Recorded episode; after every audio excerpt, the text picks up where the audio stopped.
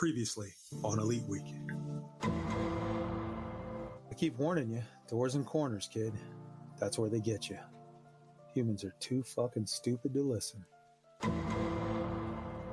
By Grabthar's hammer, by the sons of Warvan, you shall be avenged. All right, you primitive screwheads. Listen up. See this? This is my boomstick.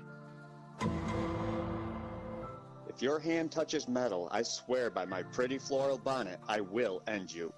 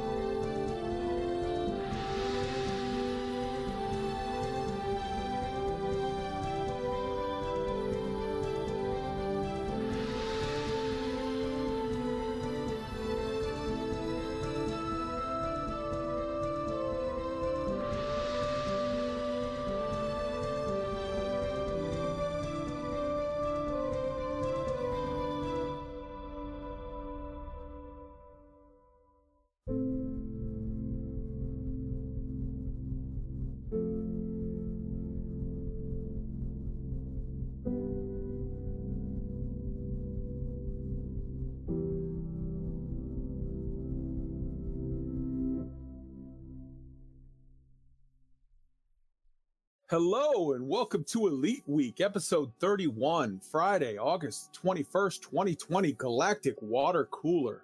How is everyone doing tonight? Uh, I want to introduce, uh, we'll start with Commander Roy Cookson. Say hello. Welcome back from your travels, sir. Hey, everybody. Glad to be back. Looking forward to tonight's jam packed episode. Yes, yes. We also have on tech Arson Cross. Say hello, Arson. Good evening, everybody. Happy to be here as usual. Right on. And Tweaked 74. Say hello.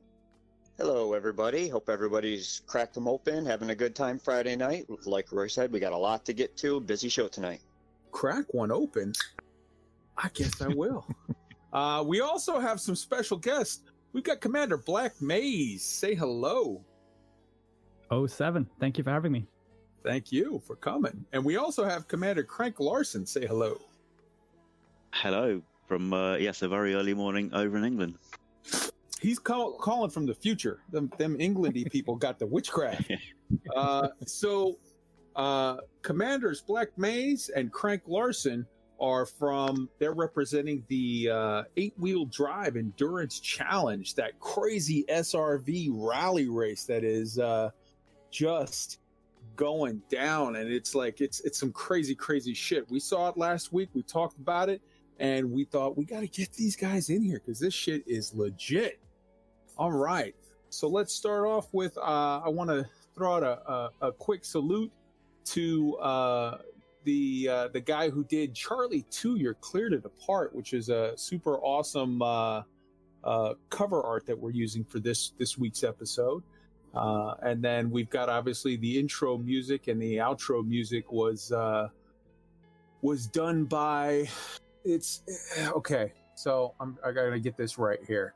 Uh, it's Ross Bugden, R O S S B U G D E N, and his this is uh, from some music that was inspired by Interstellar. So uh, it's it's some really really good stuff. Go check it out. The links are in the show notes. So we'll get on with the podcast intro. First off, uh, Galnet Newswatch. The last post was the Vitadine Nanomeds, which was on June 9th, 3305, 63 days ago as of today. All right. Also, we now have 2,000 people in this Discord as of today Woohoo! up from last week. Yeah, right. That's some crazy, crazy, crazy shit. So, uh, big salute to everybody. The Discord is growing. The show is growing. Um, just, just the Dark Wheel project is going phenomenally. Everything seems to be coming up aces. So, yeah, thank you to everybody for all of the things. Roy, why don't you hit us up with the info? Yeah, so uh, listeners and watchers, if you're listening to us on the podcast and like to see the live show and visuals, you can check us out at uh, youtube.com forward slash elite week. If you're listening to us on, uh, actually, if you're watching us on YouTube and would like to know how to catch our podcast, you can check it out at anchor.fm forward slash elite week. For sending us your thoughts by email, you can reach us at eliteweek3306 at gmail.com. Our very active and growing Elite Week Discord can be found at tinyurl.com forward slash Elite Week Discord, where you can check out community feedback, resources on turning the wheel, and real time updates about Elite from a variety of content creators.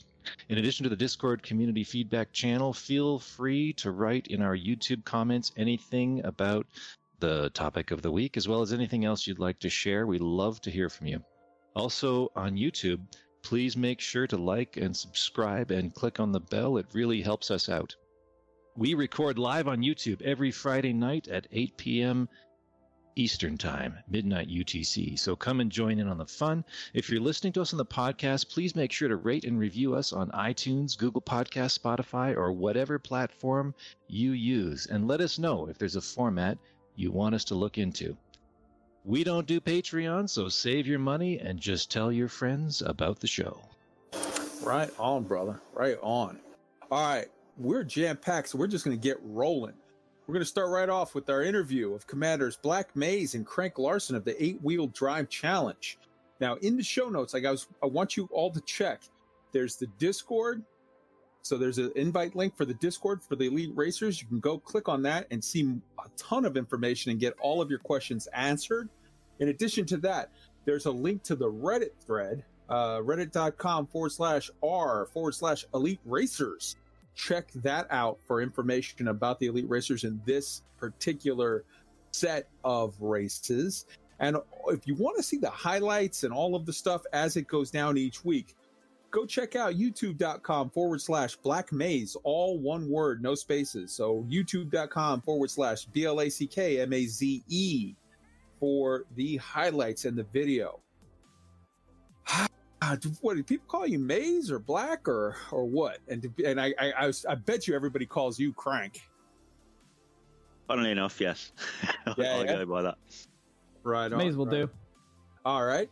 So Mason Crank, tell us a little bit. Obviously, we we played your your commercials last week with the you know all of the stuff about you know you can join in. There was two of them, but we also played the video, and I kind of wanted to take uh, a really uh, an opportunity to have you guys in because your video your your thing your race is not sort of the standard race of like okay well this goes here and this goes here. With you guys are using the api keys and camera drones and getting sort of amazing footage of and splicing in like differences between the the in cockpit footage along with the camera drone footage that's showing like really in in, in explicit detail how these guys are sort of tilting and boosting and flying and doing all of the things. So, how did this how did this come about? How, how did you guys start with these API keys?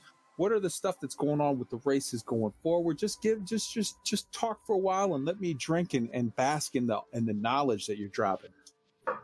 Cheers. I'll try and fill as long as I can for you. First of all, it's really um, Elite Racers is is a pretty big community of people who enjoy racing in all sorts of different styles, and uh, I like organizing. So I thought we need some more SRV races going on. I like rallies. I like uh, Paris Dakar, for example. So I thought I'd set up a little broadcasting thing, Mhm. Mhm. and we did a race. And then we have Crank Larson going, you know what? All that manual typing of who's in first, who's in second, he thought he could do better, and he has. I mean, the way I look at it is, um, uh, you know, Black Maze organised this, and, and I was just a racer. I joined it. It was absolutely great fun, and I saw the stream afterwards and saw what he did, and and the fact he'd done that manually um, was, you know, I can automate things. It's what I do, and I thought, you know, that that's a great thing to be able to, you know, it, and it can just add to it. You know, having a leaderboard that you don't have to manually update and things like that. You know, just so you, um, he can concentrate um, on the action. And Mhm. uh, as we saw in the videos, it, it works out. You know, I, I, as far as I'm concerned, I'm just doing the stuff behind the scenes. He's the one that you know is making these things look good and, and you know having the live action and following the races, which is the really impressive stuff. He pitied Well- me, basically. So basically, uh, it, it, it's you know, uh, Black Maze is the commentator and the guy who's keeping all of the action in the race going, and Crank Larson is the tech genius that makes all of the stuff work so that it it, it enables you to, like. When you're watching a real race, you see that you know real time updates of who's in what place, and you can see, oh my God, number six is starting to overtake number five, or you know this one's coming along, or whatever. That's it's it's good to sort of especially in a situation where guys are like neck and neck and, and it's like you see the lead you know trade places back and forth and back and forth or whatever. That shit is like that shit is legit. And then when you combine that with the camera footage that you guys get yeah i mean it, it's it's some next level stuff man i really really dig it It, I mean, it I really. Go ahead. So I was gonna I think that was the thing because from the first one, um, I remember you, Black Maze, saying on the Discord how you'd missed some stuff because there was stuff going on because we didn't know where people were, and um, that that was kind of the thing that, that triggered the stuff I Yeah. did. Yeah, it's it's really uh, it, it's a combination of, of a couple of factors. Obviously, Elite Dangerous being peer to peer, it it has its connectivity limitations, right? So instancing already on its own is is can be a challenge. It's working out really well, I have to say. Uh, at, at least it has been since we started the championship. Everyone has been able to get into the instance. We had up to well, close to 20 people in the same instance with without any issue. Um, but but yeah, it does get a little tricky because if someone goes, first of all, if someone isn't in your wing and you're flying your ship and he's driving an SRV, you cannot target that person. So it, Oh. it becomes it becomes really difficult to find out where people are and and when you do find someone, you don't know who they are.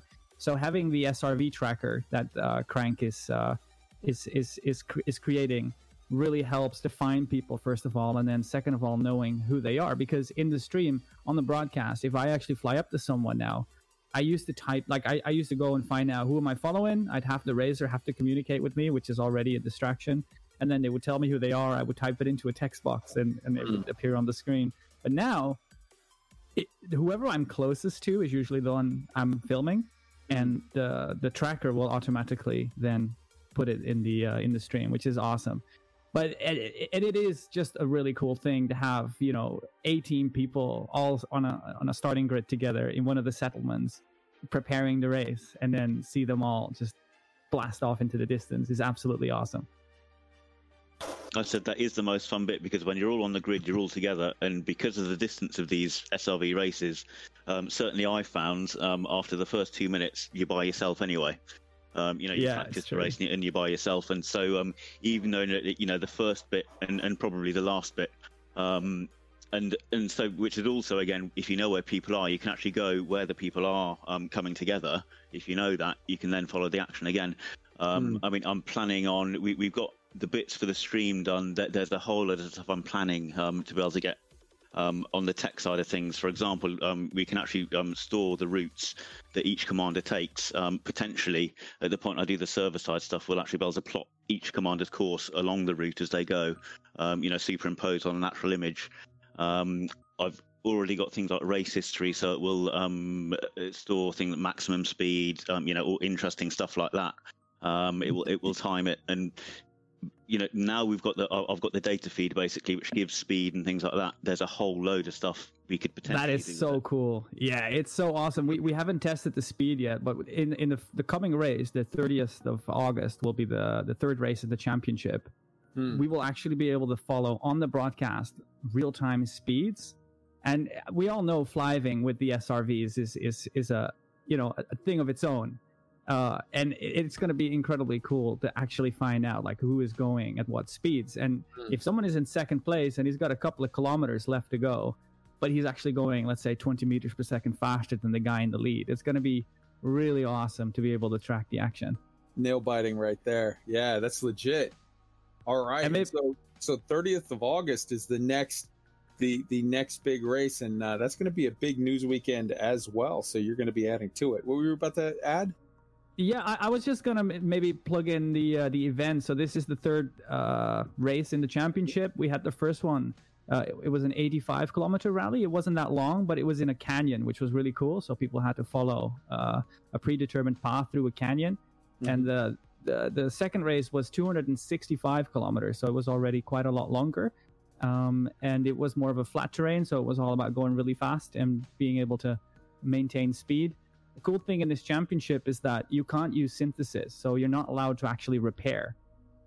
You can repair, but you have to do it through a pit stop system. So what you have to do is you have to recall your ship. You have to have wait for your ship to land. You need to go into your ship, which then automatically repairs you back to 100% hull. You go back out of your ship and you keep going. So that adds a, another element to the race. So the next mean- race, yeah, go ahead. I mean, you say that you have to do that, or you could just, you know, you could just shay it and explode. Uh, no, we see we can monitor it now, and you're eliminated if you um uh do do um well. I mean, you could synthesize it, obviously. there's that you there, there's no monitoring for that because unfortunately I can't tell when users synthesize. Well, but but Um, I think the guys that you have that are in here are all true racemen. They're in it for the spirit of the race, and they're not going to do that. Absolutely. Exactly that. I mean, that's the thing, and we know that, and and yeah, um, um, so it's not even an issue.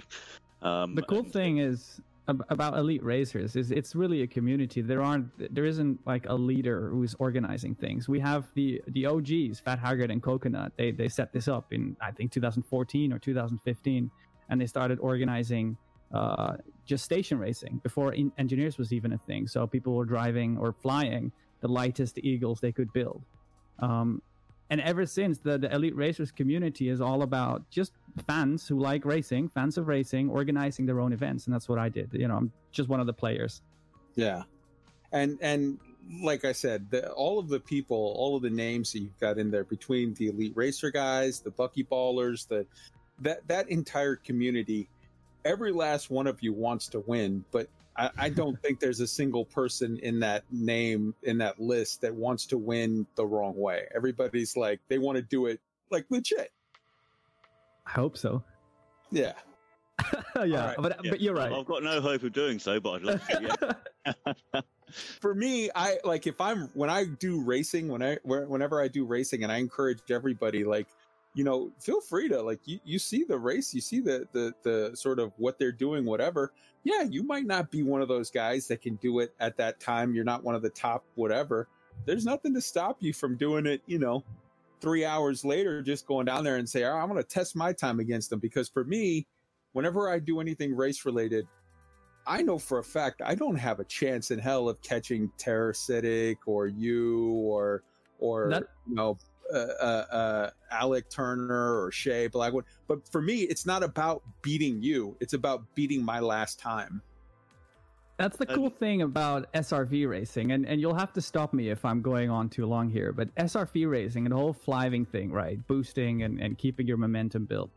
And it's even in this championship alone, it's been so cool to see the different tactics needed for different tracks. Like the, the last race in Wasat, it was a 265 uh, kilometer race, Hmm. mainly flat terrain, couple of bumps, and you could really build your speed and bounce high and use your altitude to build up uh, forward momentum and bounce, just keep on bouncing basically. The coming up race, it's in Brockpoy. It's another system. It's a 148 kilometer race. It's at night. It's a it's a perm, permanent night planet basically, tidally locked, and it, it's pretty smooth, which doesn't help when there is a huge amount of rocks. There's so many rocks on that planet, you you just can't find uh, a, a piece of terrain where you can land and bounce. So it becomes a whole different game of okay, I feel like I need to go fast, but if I go too fast, there is a huge chance I'm going to run out of boost and I will be forced to land in a spot where I don't want to land because there's too many rocks.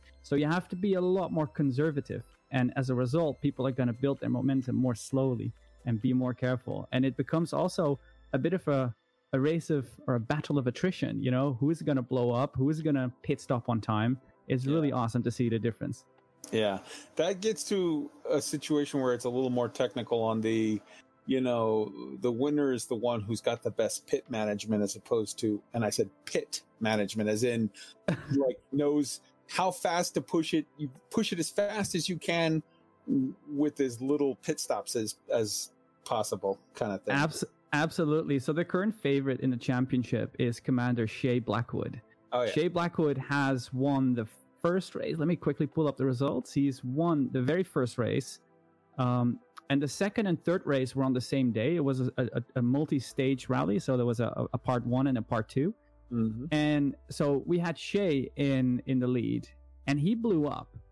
But he didn't just blew up or blow up. He blew up maybe 50 meters from the finish. Yeah, that was crazy. It, it was insane. It was so unexpected because he's been he's been blasting his way through these things, and he he's the first one who had the flying down. And basically, you can see everyone else in the championship is mimicking what he does, which is awesome to see. So as a result, we have Alec Turner, uh, uh, famous Alec Turner, who finished first uh, and is a, a huge contender for the championship as well. Currently in second place.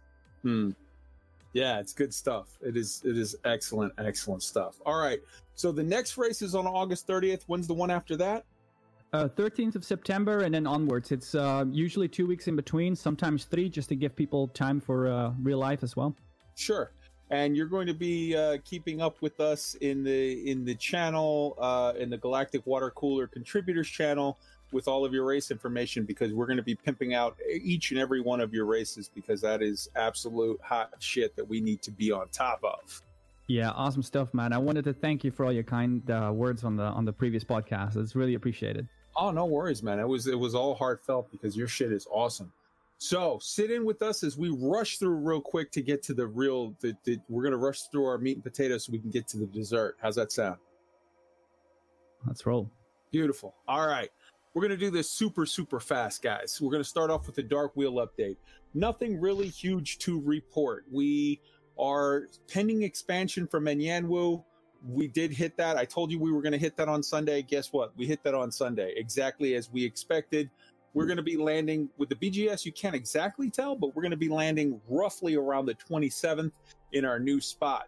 And our spot, which is still secret, we're not telling you where it is yet, uh, but we definitely have it picked out and we definitely have our stuff prepped for it we are going to run through that system like uh, I, I don't know, like Indian food through a tourist. We're gonna, we're just gonna shoot right through it.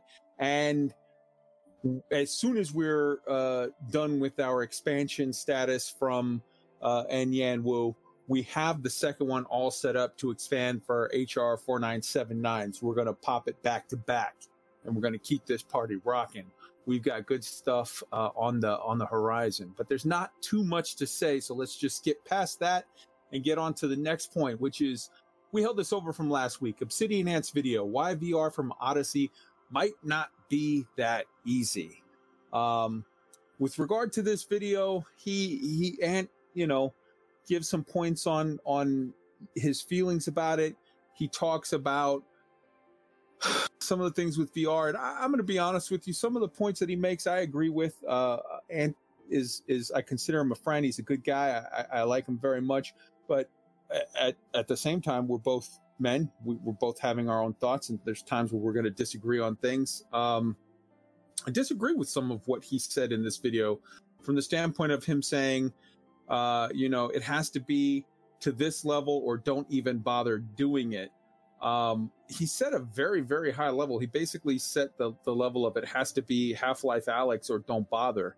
And, and I don't think that a lot of the community and, and, and I'm I'm partially talking out my ass here because I'm not a VR player. I play on pancake mode. I play, you know, on my screen.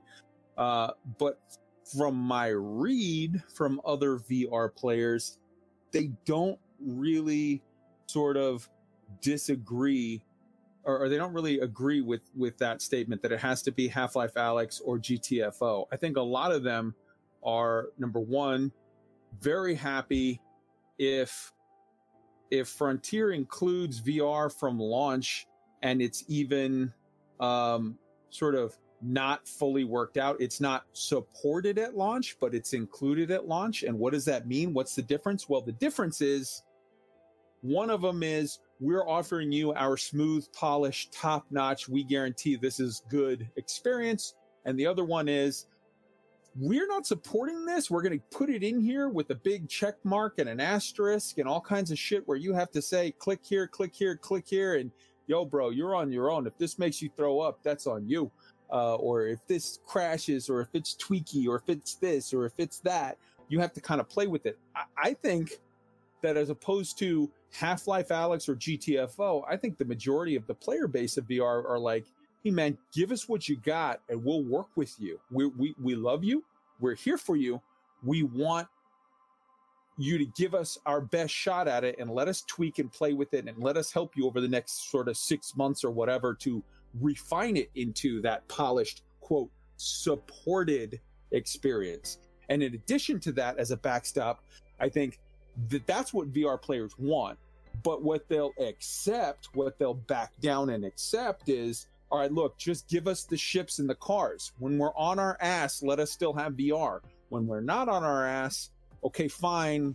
Maybe that's not ready yet. Okay, take time if you need it, but give us, you know, sort of give us what we can get. That's my read. So I don't entirely agree with sort of his feeling on it, but he plays in VR. So, you know, maybe there's a good chunk of people that sort of agree with his his line of thinking real quick, going around the horn, does anybody have something they want to chip in on this, or does anybody not care? Because we're trying to skip through stuff to get to the to the thing. I know Arson, I think had something. I I definitely do. I think that the most important thing for VR users to remember uh, when they are considering being upset about Odyssey not having VR is the most important thing is the head mounted device that sits on your face that gives you the optical immersion.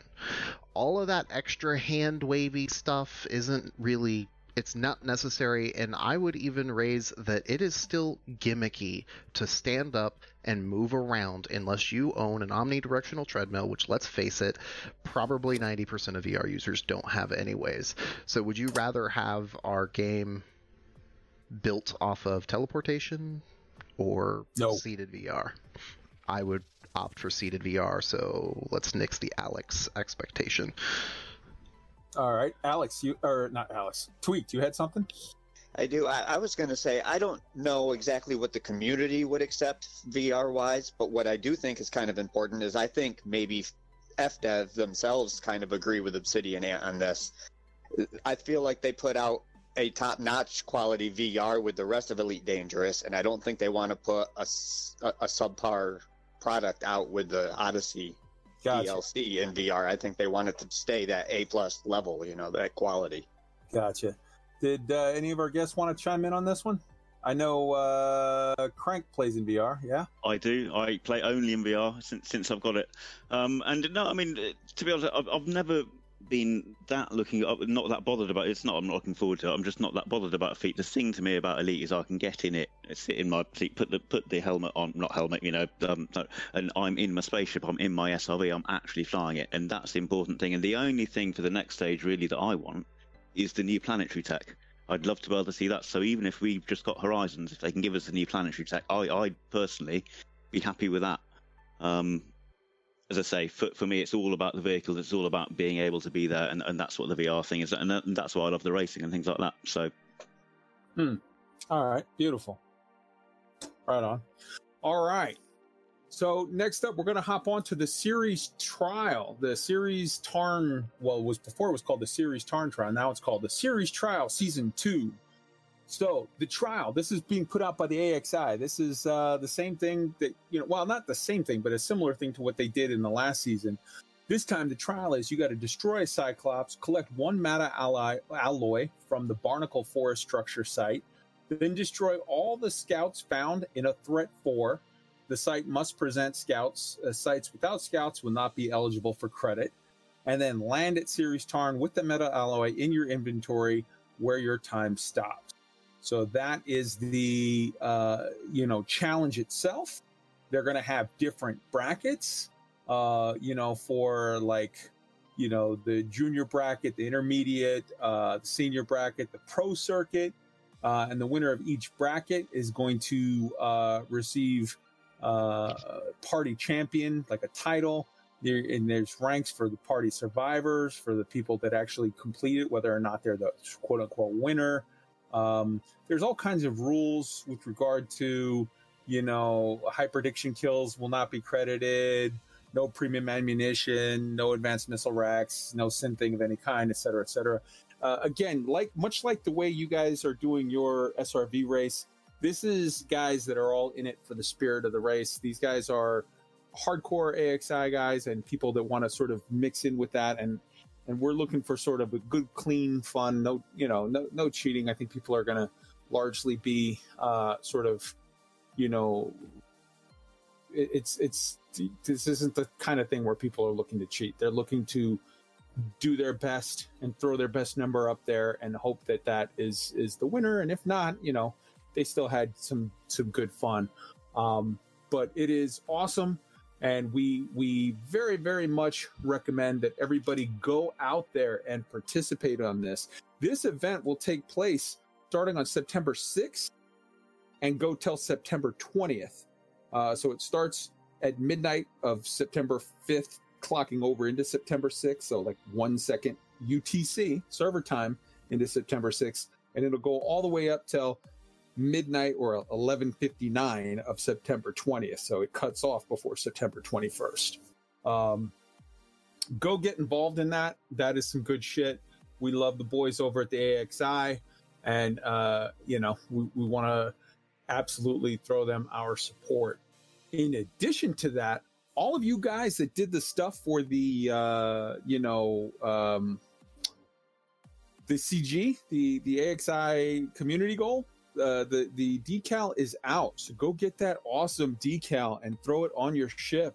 Wear it with pride. This is legitimate stuff here. Um, so yeah. Anybody want to hop in with uh, anything on on the Ceres Tarn trial or the decal? Got my sticker. Very happy. Yes, yes. All right. I guess that covers that. Now we're going to move on to real world science. For anybody who's like, these guys are going at breakneck speeds, we're trying to save tons of room for the uh, dev diary stuff. So here we go. Real world science. So first off, we've got NASA on water worlds. Throw that up, Arson. Um, this is a legitimate sort of uh, very cool little video that they're showing where it's showing different types of water worlds and water worlds don't uh, only include what you would think. It's not just stuff like you know earth that has you know lots of water that is out there. You've got you know dwarf planets moons etc you, you know you've got stuff like pluto uh, that has a, a lot of ice on there. You've got you know europa. There's a uh, it's it's it's ice at the top, but underneath it there's a huge sort of ocean layer.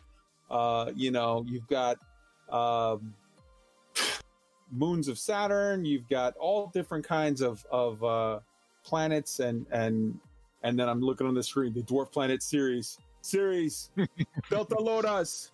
All right, Josephus Miller, we're with you, brother. Um, all right, so that is good stuff. Go take a look at that. It's super, super interesting.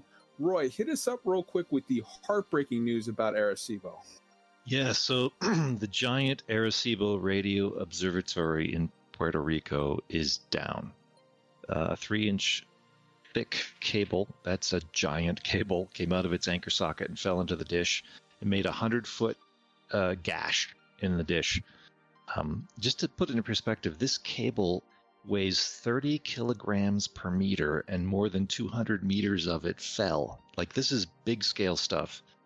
Um, in addition to being featured in the movie Contact, and of course its real world use in the SETI program, uh, this observatory is used for searching for exotic uh, cosmic events like pulsars, radio wave bursts, and it's also, and maybe more importantly, instrumental in our planetary defense, looking for potentially dangerous near Earth asteroids.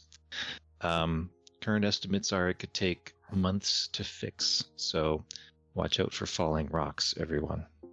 Absolutely. Absolutely. Hopefully, I mean, our, our, our, thoughts are with them and, and hopefully they get it back up and running ASAP because that is a uh, that is not a national treasure that is a planetary treasure uh, it's one of the things that is hopefully helping to keep all of us as a species aware of what's coming at us right now. All right. And uh, Arson, you had the uh, thing on the uh, Ingenuity copter?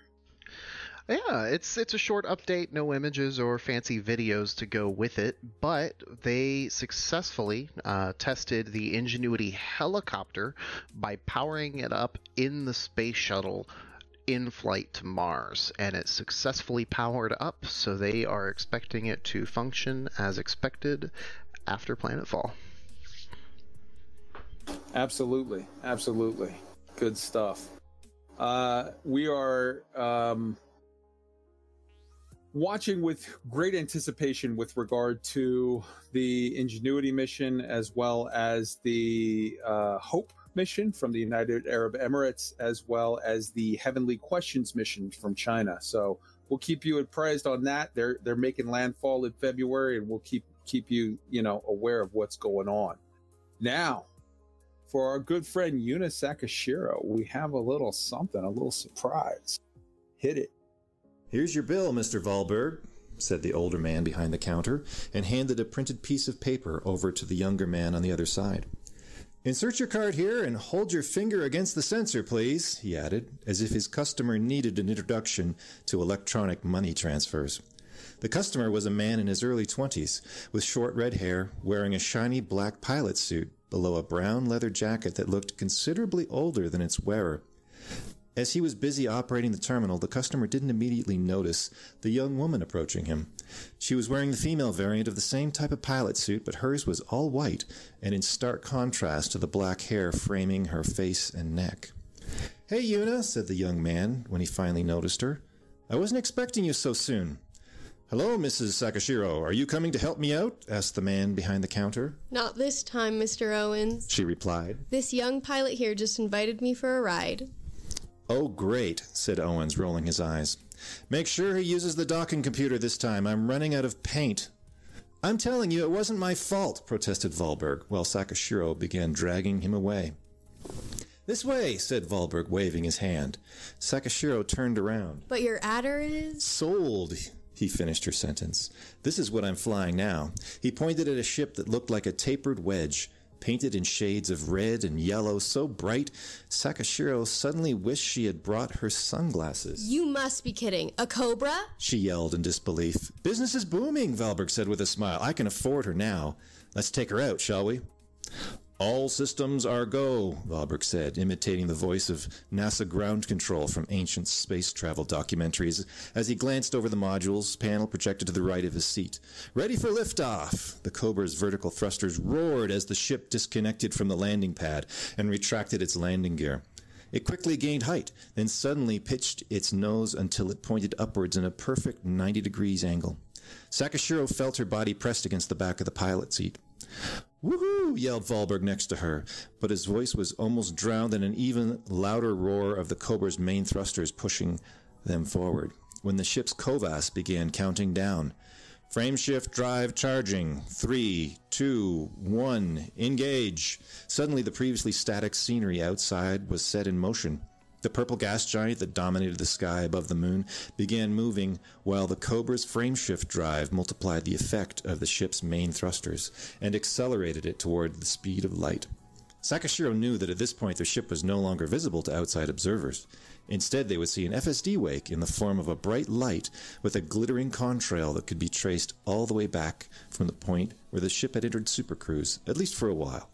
Sakashiro remembered that her captors had ships equipped with FSD wake scanners that enabled them to chase targets even after they managed to escape via supercruise. Hey, Mr. Pilot, you forgot to refuel. Sakashiro pointed at the dashboard. If we don't return soon, we'll run dry. No worries, Valberg replied. This one has a scoop. Let me get us closer to the sun, I sincerely hope you've trained this maneuver in a simulator first. said Sakashiro as she watched the yellow orange disk of the system's Class M star grow until it blocked most of the outside view. The canopy turned almost fully opaque to shield the cockpit interior from the immense amount of light, heat, and radi- radiation the star blasted towards the tiny ship. The fuel scoop activated, and Valberg maximized its scoop rate by carefully moving the Cobra closer until the temperature level reached a stable 65%. He then slowed down to 30 kilometers a second and pitched the Cobra's nose until the star was right above them, preventing the ship from moving any closer. See, Valberg smiled, it's a piece of cake. Sakashiro had never been that close to a star before. It was both scary and fascinating at once. She sometimes wondered why Logan Valberg stayed within the pilot's Federation district. He was a talented pilot who had acquired his license months ago and was more than ready to move out and get his career started. Instead, he spent his days either doing courier jobs for lousy payment or hanging out with her. She looked at him while he was busy monitoring the scooping process and plotting a course in the galaxy map. Although he was three years younger than her, Valberg's height and Caucasian traits made him appear older than Sakashiro. Did he stay because losing his district permit would separate him from her? Sakashiro did not know. She was bad at decoding facial expressions and too afraid to ask. That was awesome. All right. Yuna, um, your story is pretty awesome, and uh, I'm digging it thus far, and I can't wait to see how it continues. So tune in next week as uh, we hear Roy continue along with the uh, exciting adventures Unbound, the Yuna Sakashiro story, which can also be found on Inara if you want to go and look that up. Uh, it is some really, really good stuff.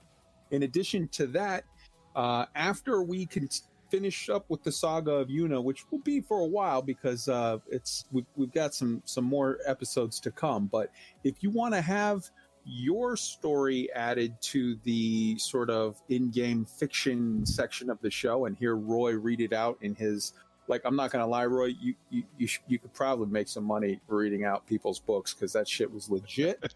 um, then uh, you know, let us know about it, and we'll put you in the rotation uh, after Yuna. We can we can look into it. And Roy is in charge of that section, so he would be the person to contact in our Discord.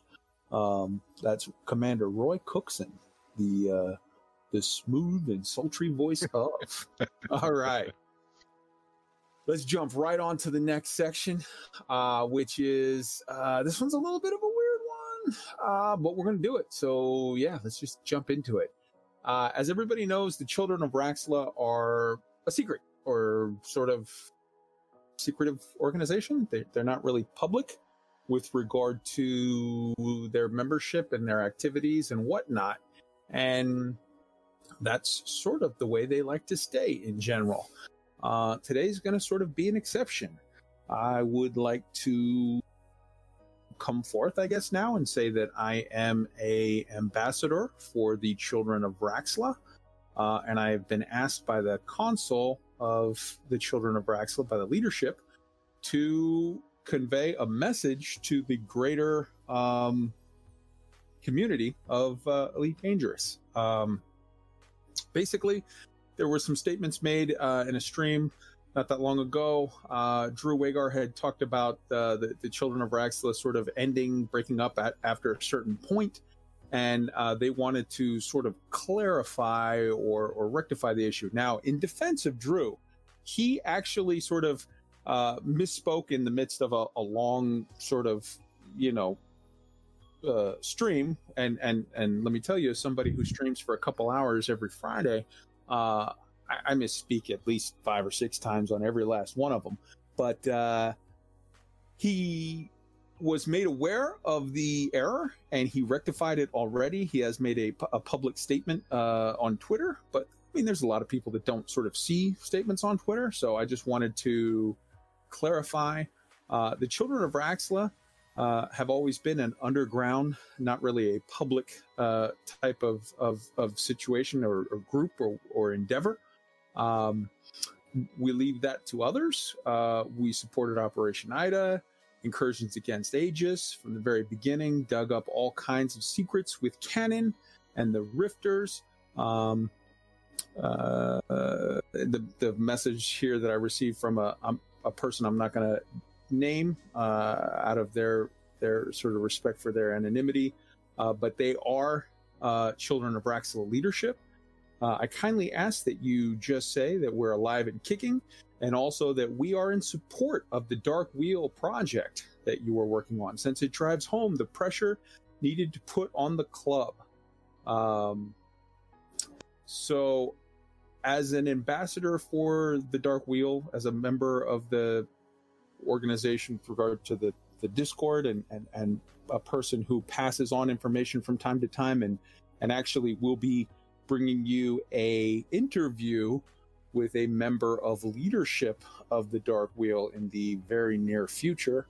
Um, I just wanted to pass that along and, and let you know that in the future, if anything does come up that sort of needs to be passed on by them, I'm, I'm more than happy to do it and relay it to the, the general uh, public.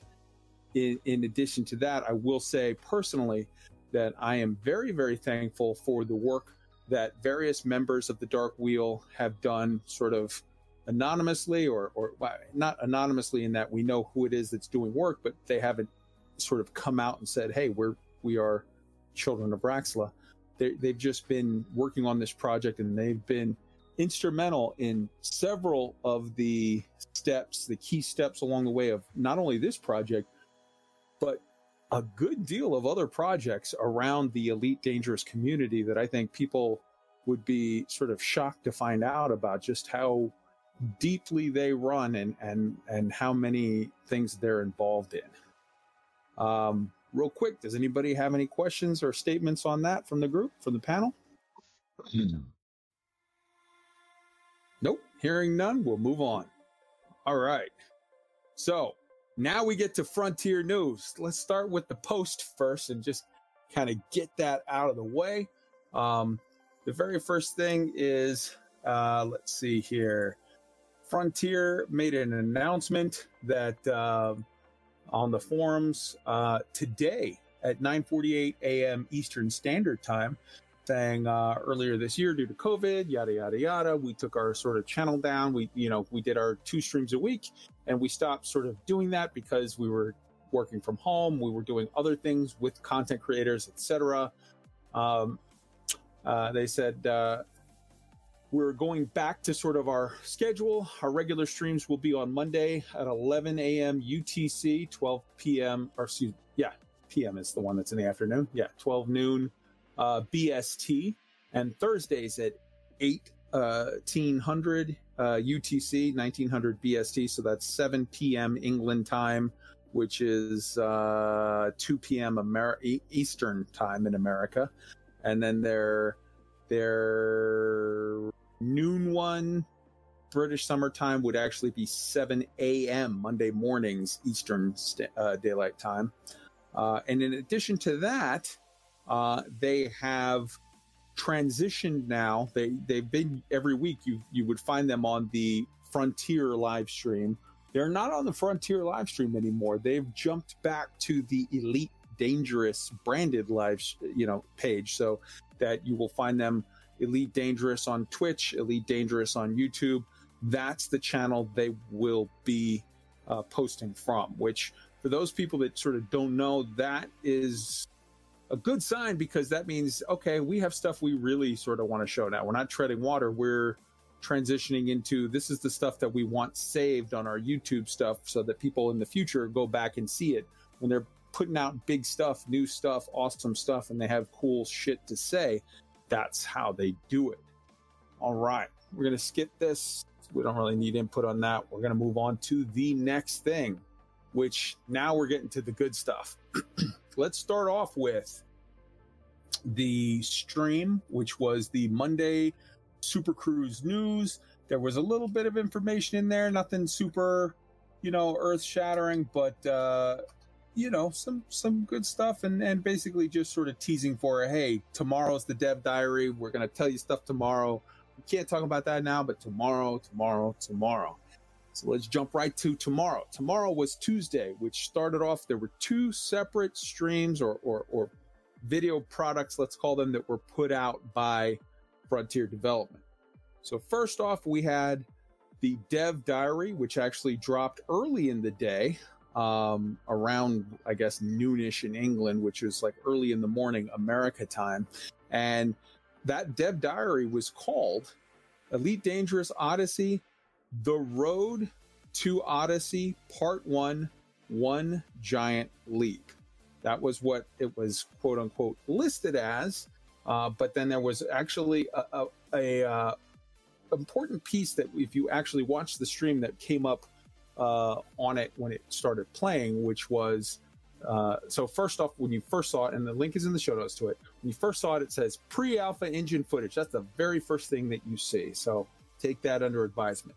Then the full title, which shows nine seconds into the video, is Episode One Planetary Exploration. Oh, let me turn that alarm off. That is not something that was supposed to come on. Planetary Exploration. And um, let's see here. Yes. So then we had Pierce Jackson, the game director, uh, was talking about how Elite spans back over four decades uh, as an MMO, and the current iteration, uh, you know, is is or sorry, Elite spans back for four decades, and the current iteration is an MMO. Now, some people. I saw some sort of question about it where people are saying, "Why is he saying the current iteration is an MMO? Is that because, you know, uh, they're going to change it?" No, he's saying Elite started 40 years ago as a single player game. Then there was Frontier Encounters 2. Then there was Frontier, what it was, FFE 2 something. Uh, all of those were the single player game. Elite 4, which is this, Elite Dangerous, is the first MMO, or, you know, is the MMO iteration. And that's what it is. So don't just everybody relax about that, the, the wording on that. Um,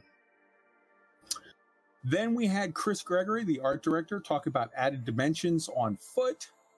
Uh, let's see. There was speculated speculated upon the background pictures. I've seen some streams where people have said like, "Hey, let's look closely at these background pictures throughout the, you know, thing where where you have like the dev will be in the front and then there's sort of some art in the background, and like let's look let's parse that for clues."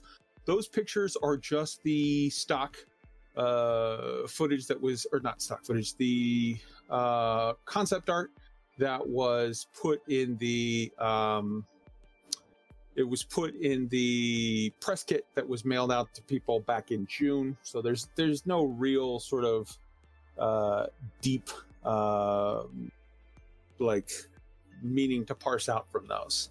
Uh, Gareth Hughes, the lead designer, Uh, talked about uh, the first time you get out of your ship on foot and you see how massive these ships actually are. Um, he talks about that, and there's a, a, great image of a lone pilot out front uh, with a rifle staring off at the horizon on a gorgeous rocky world uh, in front of the Cobra. Um, with this, you know, the the stairs and the landing gear that's that's visible there. We have, let's see, one second here.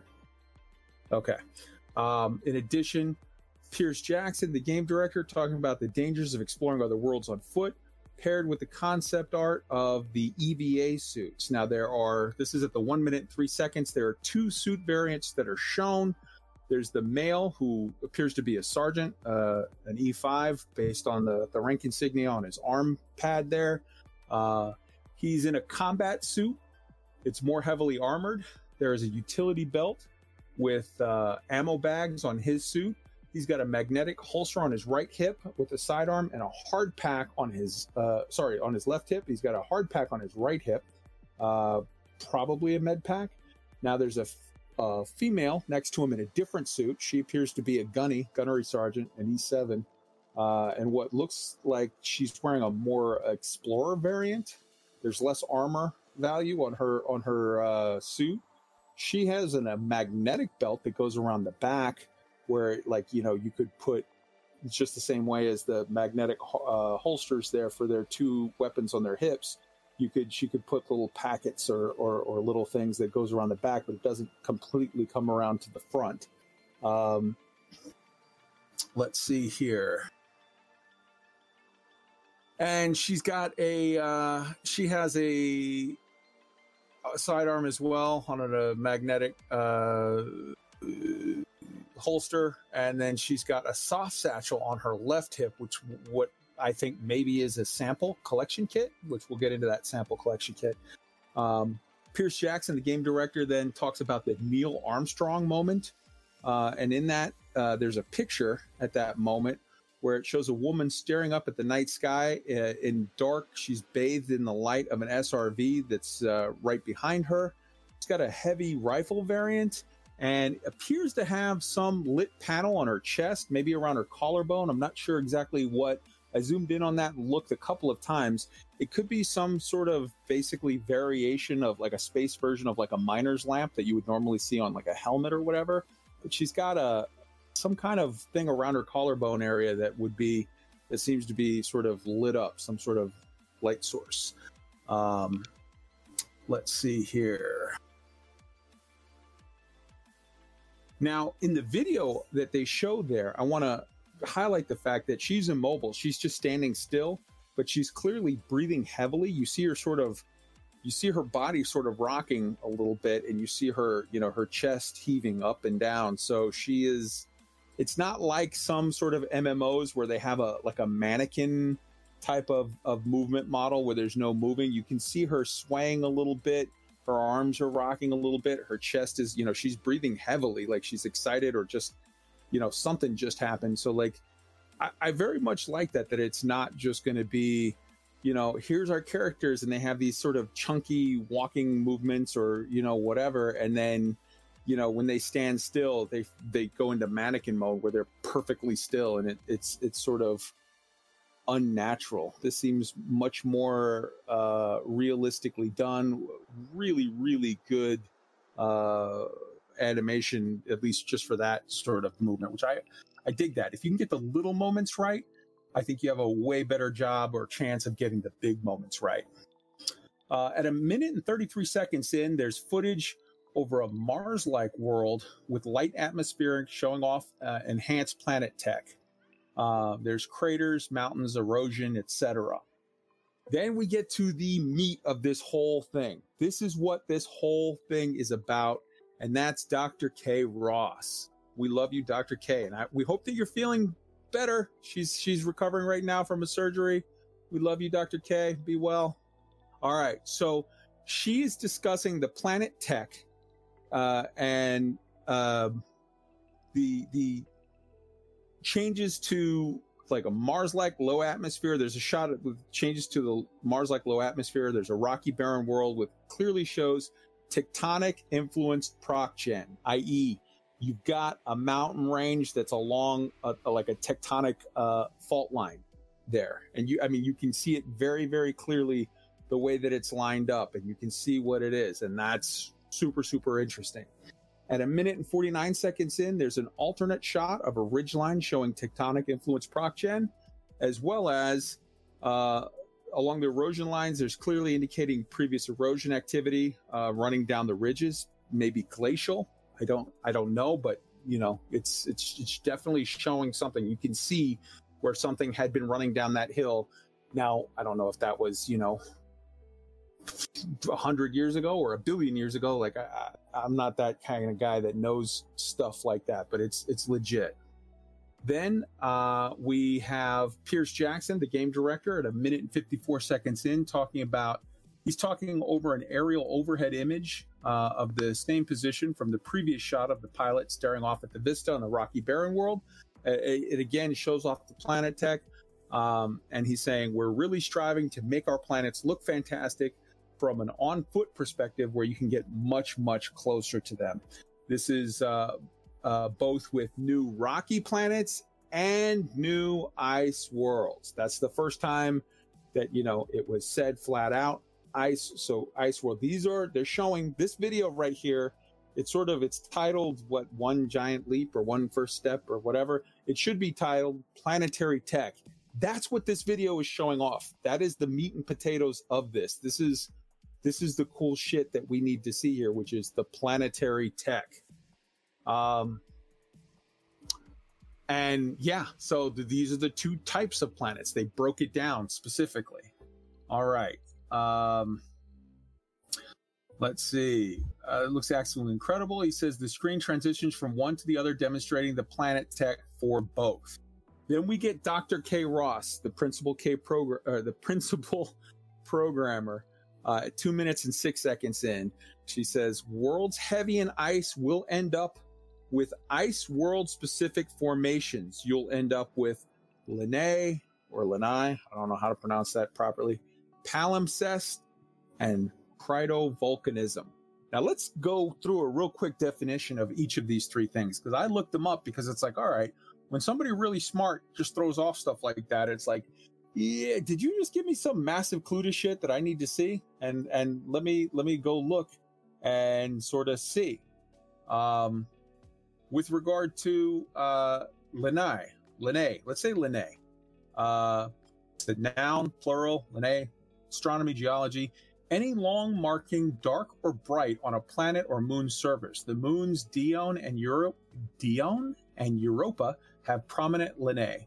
Sometimes this is used as a shorthand by planetary scientists to refer to reoccurring slope Lineae, RSL, or narrow, which are narrow, dark toned streaks that descend steep Martian slopes, beginning in higher lying rocky outcrops. Outcrops. We have ample evidence of this on Mars, where the sunlight hitting craters causes something suspected to be briny water uh, slightly cooking off to create both water vapor and small amounts of runoff that create small ravines digging into the rocky surface. That in the image that you're seeing on the screen right there, those lines that are going down that that whatever the hell that is, that mountain, that that slope, that line is that. So what you're seeing there is evidence of sort of briny water or whatever that's trapped in, in, in minute parts in, within the, the rock surface or whatever is is cooking off when it's hit by the sunlight. And we've got actual really good imagery from from Mars of you can see this is not a thing that we're talking about oh this happens over the courses of billions of years this is something that happens very very very fast it is uh it's it's ridiculously uh like over the course of weeks you'll see these things form up and then as you know a different area sort of gets hit by the sun then you see that that that process move to another area and another area. And it, it's the thing that just happens. And as it's not getting hit by the sun, then it cools.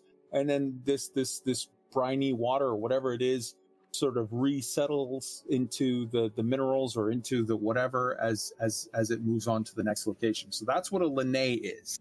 And that's important. We're going to get to that in just a second here. And we've got the definition of palimpsest, the other thing. A palimpsest in planetary astronomy is an ancient crater on an icy moon of the outer solar system whose relief has disappeared due to uh, creep in icy surface. Viscous, it's called, it's a process called viscous relaxation or subsequent cryovolcanic outpourings, leaving a circular albedo feature, perhaps with a ghost of a rim.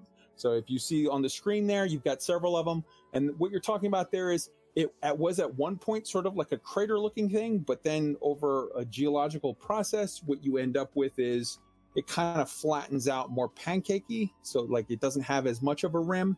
And then you get these striations that are like going in different directions from basically like Lineae, different, different, different like things are, are, are melting and going this way or that way or whatever. And then we come to cryovolcanism. Cryovolcanism is a type of volcano that erupts volatile, such as water, ammonia, or methane, instead of molten rock. These are collectively referred to as cryomagma. These substances are usually liquid and can form plumes, but can also be in vapor form. After the eruption, the cryomagma is expected to condense to a solid form when exposed to the very low surface surrounding temperatures. Cryovolcanoes may potentially form on icy moons and other objects with abundant water uh, past the solar system snow line, which is Pluto in our case. Um, a number of features uh, have now been identified as possible possible cryovolcanoes on Pluto, Titan, Ceres, and uh, subsequent domes of Europa.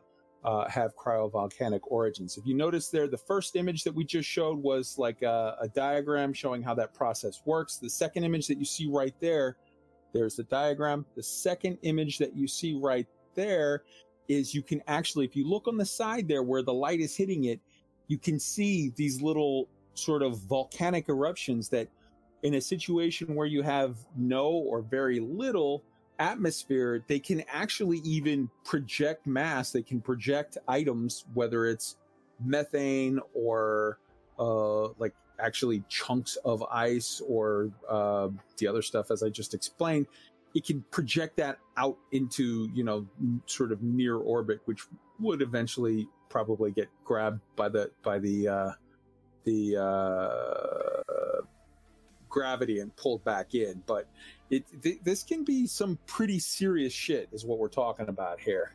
Um, so yeah, that's big. Um, it can also, in addition, they're they're known to form uh, volcanoes, ice geyser, ice geysers, uh, and they've been uh, observed on uh, Enceladus, which is what you're seeing there in the in the image, and potentially on Triton.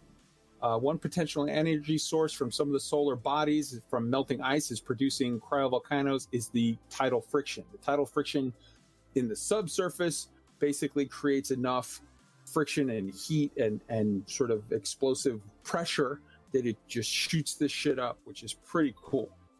All right, so let's get back to now that we kind of understand those three terms. This is why it's important because we're going to show you something here. At two minutes and nine seconds into the actual uh, dev diary, uh, you can see a fog or water vapor effect in the background on a planetary approach uh, over, see right there, if you look in the background there to the left where the light is hitting, there's areas now. I'm not talking about the far, far background. That far background, that's the actual atmosphere, and that that circles the whole whole planet there. But you can see there's areas where the light is hitting that you should, you know, be able to make out very, very clear and distinct uh, the hashes and the different little rocky outcrops and, and whatever in the ice, the icy outcrops or whatever. But there's areas where it looks foggy. That fog, as based on what we've just heard from from Dr. Kay, you're looking at either, you know, mass that is e- erupting and ejected from cryovolcanism of some kind, or you're talking about, as we talked about with the the palimpsest and the Lineae, you're talking about areas where water vapor or some form of liquid vapor has kind of cooked off and it's creating like a fog effect. It, you're, you're, look, you're seeing, so not dust, but what you're seeing is sort of water vapor or some liquid vapor that is sort of trapped. It's cooked off and it's trapped in, in the, the low area there. and could make for some interesting as you're approaching. If you're approaching right through it, you could end up flying through some fog or some shit, which is, I think, pretty cool.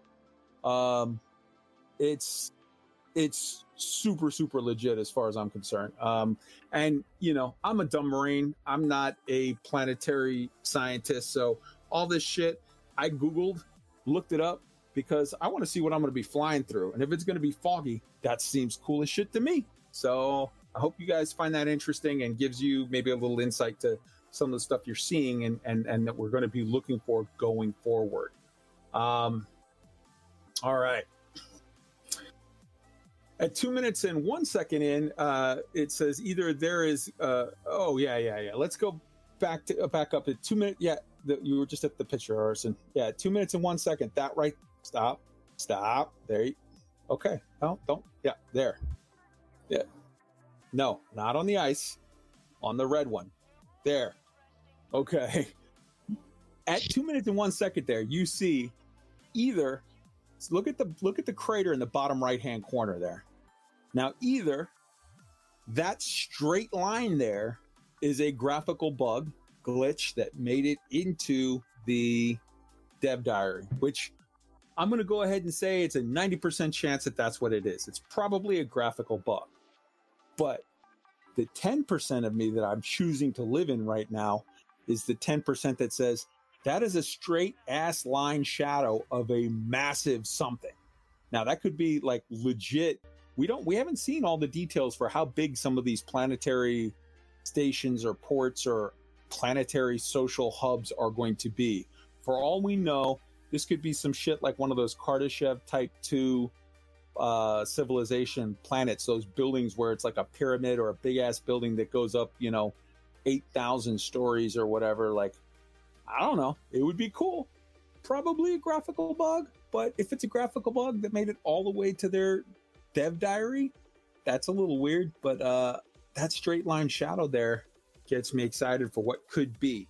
I don't want to say that it's a thing and then have everybody go, oh, you said it was a thing and it's not a thing. It's probably a graphical bug, but if it's not a graphical bug, that could be a cool ass thing.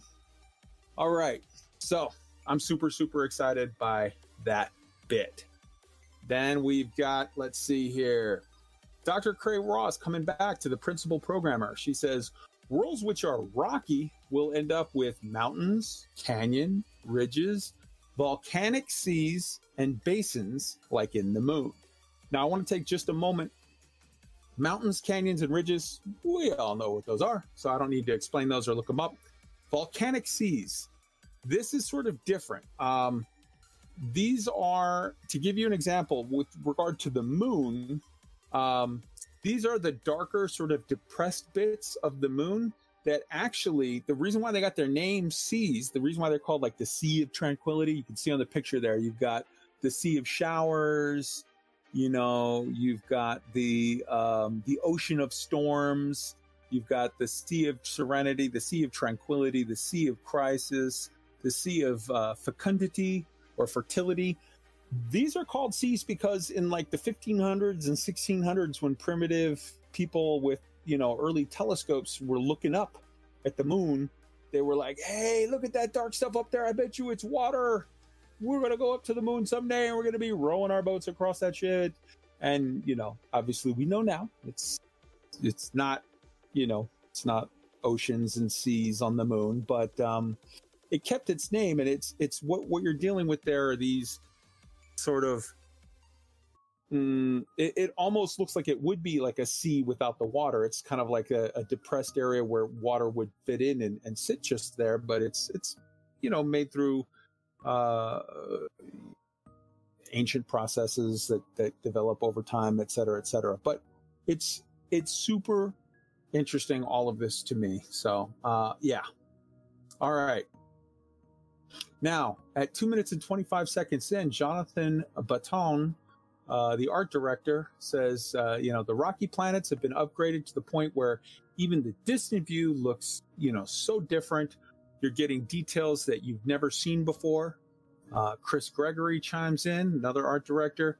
another exciting element of these new planets and new terrains, which is the light atmosphere affords, are some more vegetation, some more flora.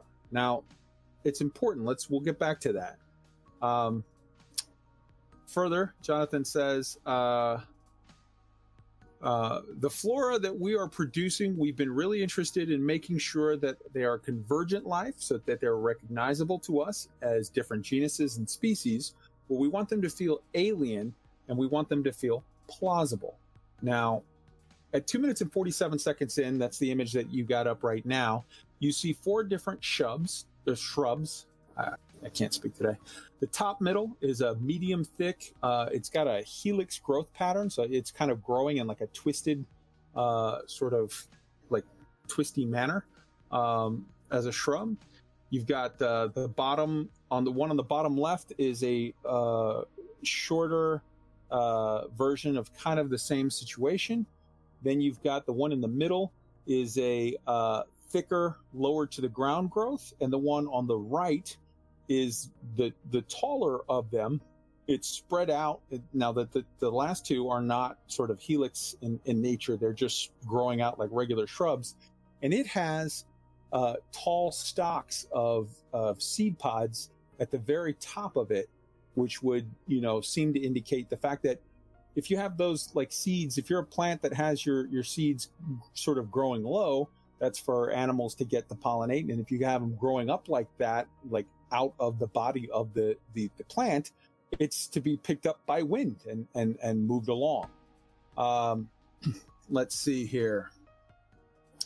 So then we move on to at two minutes and 49 seconds, the other type of plants that they're showing here images of alien, I'm calling them alien cacti variants, uh, with the smallest on the left, slightly larger. Uh, the clear one has seed bulbs on the right hand side, the taller, multiple seed bulbs, bulbs uh, and three blooms. And lastly, you'll see on the far right side concept art of the uh, bulbs, one of which is showing an extended bulb that's sort of ready to give up its seed, and the other one is showing an expended bulb that's already dropped its seed uh, you know, to to pollinate on the wind, I suppose. Um, let's see here. Then we've got Gareth Hughes, the lead designer, at three minutes and two seconds, taking over, uh, talking over the image of the sampling tool. The sampling tool shows eight extractors around a core hand tool that has a grip and a detachable canister to house samples. The, the canister is marked content sealed uh, the second image of the uh, hand tool from the other side at three minutes and three seconds shows the item from the back. There's a red dial at the at the rear where a, a gun sight would be, except for it's it's sort of blocked. Your your sight is blocked down down the barrel, so that's clearly not a sight. It's some sort of a a mechanism, a tuning thing, or a, a, a clicking thing, or whatever that you use to dial in something. Um, and there seems to be some sort of a locking mechanism or a connector for a dock. It's built into the base of the stock with some other apparatus.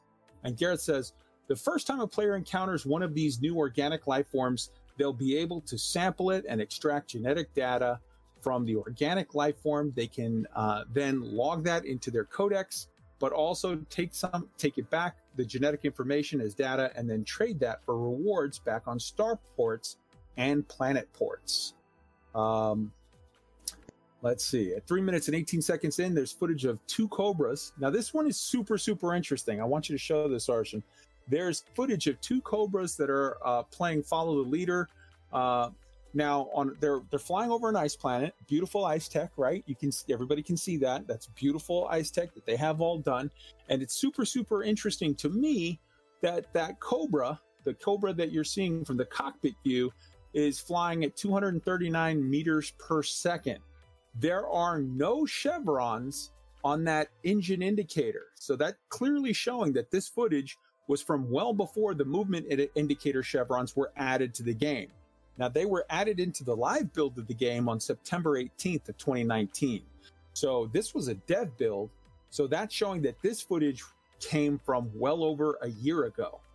So I've heard from some people in the community lately that have been sort of talking about like, oh, well, they don't have their shit together. They're doing this last minute. They're not ready. They're not this. They're not that. And the fact of the matter is, this right here is showing you that they had icy planetary tech of some kind that was in a at least demonstratable, showable, at least from this aspect, from flying in in in low, uh, you know, proximity, um, over a year ago. So to those people who are saying, you know, oh, they're doing this last minute, it's a rush job. No, no. I just don't think you understand how this process works. Frontier does not make planets. They do not make any planets. What Frontier does is they make a huge complex matrix system that then generates the planets. So they can have a lot of this stuff done, right? And usable and and demonstratable, but it not it might not be right all across the the trillions of planets that they're putting out there. So that's a way that you can see where that something can even sort of be ready to demonstrate on this planet over a year ago and not quite fully locked down for everything or everyone everywhere up until you know the product gets released which is going to be in January. So this is just a demonstration of this this lack of a chevron indicator which you can very clearly see on the right side. You should see chevrons. You're just seeing the blank lines. This is over a year ago that this footage comes from. This this this particular footage of the two cobras flying over the ice planet, and, and Arson is demonstrating right there where the chevrons would be uh, in, in in our cockpits post September 18th of last year. All right, I found that really really interesting, and I hope you did too. Um, this is followed by 40 seconds of multiple devs touting exploration among various beautiful shots in air without chevrons, uh, landing, driving on SRV planets, uh, driving the SRV on the ice planet, etc. So my summation of this video the video should have been called The Spotlight on Planetary Tech. I think this thing is amazing. It shows incredible depth of realism and programming around both the exogeological and exobotanical underpinning of the galaxy of Elite Dangerous Odyssey. Um, they got the rocks right. They got the planets right. They've got plants right. Like they've they've got a process here that they're that they're going through. Um, this is a situation where they're continuing to tweak and tweak and tweak, and they will continue to tweak right up until the moment that they release this shit. So this is um, this is pretty big, and I think this was really really well done. I wish they would have called it instead of the whole. I mean, I know for marketing speak, the the one small step or one giant leap or whatever, that's that's good marketing speak. But for setting expectations among the player base, if you would have called this video Dev Diary Planetary Tech how we make the planets, I think people would have looked at it and gone, okay, this answers my questions. This shows, you know, I, I, don't, I think that if they, if they had other things that were coming right now, people are like, well, what about gas giants? What about, you know, water worlds? What about, I don't think that's coming right now. If that was coming right now, they would have said it. They showed the planets in detail. They showed the systems for those planets. I think maybe we're going to be in a, we're in a situation where there's a spectrum of atmospheric landings, and we're at the start of it with icy worlds and rocky Mars like worlds. And I think next up, maybe we get gas giants. After that, maybe we get water worlds. And I think they're going to keep this spectrum coming until, you know, we get to the point of sort of, we've got it all. But the fact that they showed off ice planets here is huge to me. And the fact that this, what blew me away Ice Planets, I was expecting. I was saying on the 29th, we're going to get uh, an extended footage and they're going to show Ice Planets. We're going to get a trailer. I still believe we're going to get a trailer this month on August 29th. And I think it's going to have some really good stuff in there. But what I was sort of expecting while I was expecting the Ice Planets, the fact that they skipped ahead and already starting to bring out botany is massive. And we're going to get into vegetation versus flora, the two definitions here when we get to the other part. Uh, but I feel like I've I've gone on for a lot and dropped a lot of stuff on you guys. So why don't we start with Roy? Give me your thoughts on not the Discovery Scannery, just the Dev Diary. So uh, the thing that stood out to me, and I've typed it into the chat here for people that are on YouTube, maybe uh, obviously people on on the podcast won't see it, but Dr. Kay is sciencing the shit out of Elite Odyssey, and Absolutely.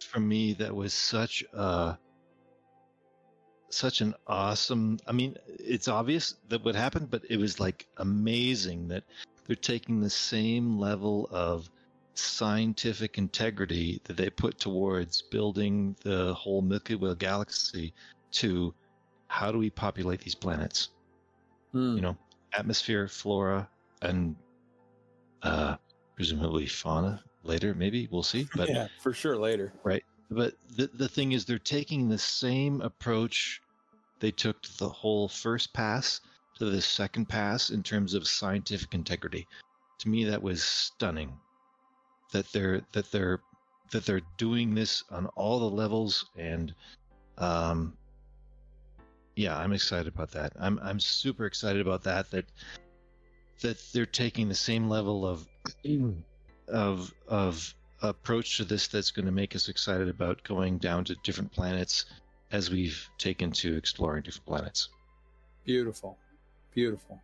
I'm seeing in the chat people are talking about like, oh, are you saying we're going to land on gas giants? No, I'm not saying we're going to land on gas giants. What I'm saying we're going to do is we're going to scoop mine from the upper levels of gas giants and even into the intermediate between the upper and medium levels where you can scoop out uh, massively valuable uh, different gases and whatnot that you can filter and you can use for all kinds of cool uh, things from fuels to uh, commodities, et cetera, et cetera. Um, so, yeah, all right. Roy, thank you for your input on that. Arson, your thoughts on the dev diary only. just fantastic. I mean, I was super, super hyped to see the new Planet Tech. That's ever since they did the Discovery Scanner back when they were uh, preparing to release Horizons and they first revealed the way that plate tectonics are created by the mass distribution of the solar system, which is just created by the distribution of mass in a region and then that they're really taking that just so much further in Odyssey. There is a clear improvement. I mean, it's fantastic. Uh, and botany, uh, exploration, all of that stuff. uh, I feel like for the first time, I might actually have reason to explore. Okay. I've been already exploring, but if if this is what it takes to get you out there, brother, then that's all good. Hey, I Sweet. can only handle looking at it so long. I'm not even gonna. All right. Tweet, hit us up with your thoughts. Yeah, yeah, I'm with Arson and with that one. I uh, I can't get myself to go out in the black ever in the three years I've been playing this game. But this Oh. kind of thing, this kind of thing will totally get me out there exploring different planets, seeing what's down there. Even just the depth of what they've showed us this far, just even the little things that everybody enjoys doing right now, canyon racing. Imagine how much better canyon racing is going to be on these Mm. types of planets. It's just just little things like landing there, watching the sunset on an atmospheric planet, stuff like that. You know, just little things that we've seen right now are going to open this game up so much more than anybody's expecting, and Hell that's yeah. just just an eight, you know, just a tiny tiny bit that they've shown us of what's to come. So I really think that a lot of the community is sleeping on Odyssey at this point. Uh, I, I just think. I I really do. I believe this is going to get knocked out of the park. This is going to make this universe feel alive. Yeah, man, I'm super excited. I'm looking down at that that that rocky barren world that they showed from that, and I'm seeing Ilus. And if you know Yeah, what I'm right. talking about, you know what I'm talking about. And if you don't, well, you're gonna have to get in on that expanse. All Or the right. Can't. Yes, remember the can't. All right, Black Mace, drop some knowledge on us. Uh, first of all, it looks beautiful, absolutely stunning. I, I like particularly as well on the icy planet. You can see these massive big chunks of rock just laying there, Mhm. and it looks a little bit different from the random gen rocks that we are seeing right now, which I think is awesome. Mm-hmm. I, I do agree as well. Um, I think it was was it Arson who just mentioned like going out exploring. Uh, there's not that much to do when you go down on a planet. You're driving your SRV around and everything looks the same Mm. in the end. I think it will be really cool to go out and scan things. And another thing that I that, that crosses my mind as well. I mean, these are thin atmospheres. We know that. And watching the footage on on the on the Death Diary, I don't think that they manipulate flight handling because the, the atmospheres are just too thin. You can see in, in the footage that you described where you think it's um, from an older version or it's it's it's uh, it's, it's older footage. You Mhm. can see that, for example, they're rolling left, but the vector of the ship isn't really changing. So it doesn't really look like there is uh, an an impact from the atmosphere. Just something I'm thinking about from a like from a racer's perspective as well. You know, I, I know a lot of the guys over at Elite Racers like to do canyon flying, Mhm. um, but it, it gets tough with no atmosphere. I mean, there's lots of uh, what do you call it, drifting. Yeah. Yeah, man. All right. So that's the first half. And actually, I'll be honest with you, I poured more attention into that uh, sort of five minutes, four and a half minutes than I did into the hour of the Discovery Scanner. But let's jump to that and we'll hop into it. Uh, so the Discovery Scanner, the first uh, minute and 20 seconds is just Stephen introducing the pre-recorded interview with David Braben. Um, and right off the bat, I gotta say, Hmm. David Braben, phenomenal. Give us more, please. We we love you, David Braben. Um, so, Stephen, what is Odyssey to you, David? It's the start of a new era. It's bringing exploration, combat on foot, atmospheres, planetary development, and it's fulfilling a promise I made back in the Kickstarter. I find that super, super interesting. When you talk about exploration, okay, yes, we, we have here a new uh, form of exploration in that uh, you're going to have these, uh, you know, these these plants to discover, etc. Combat on foot, obviously, we're going to get to that. That's a thing. Um, atmospheres, we've already seen it. These are tenuous atmosphere planets and planetary development. Now, you could take that a couple ways. I think it probably is referring to the planetary tech that we're talking about here of these, uh, you know, the, the palimpsest and the Lineae and all that stuff and, and rocks, you know, mountains and craters, tectonic uh, sort of plates and whatnot. I think that's what he's talking about there with planetary development. You could also make an argument for planetary development being like literally building up a planet. Now, I understand they said that base building is not in the in the roadmap, player control base building or whatnot, but they never mentioned anything with regard to. For all we know, it, they said that there's going to be new missions and new mission game loops and all kinds of stuff.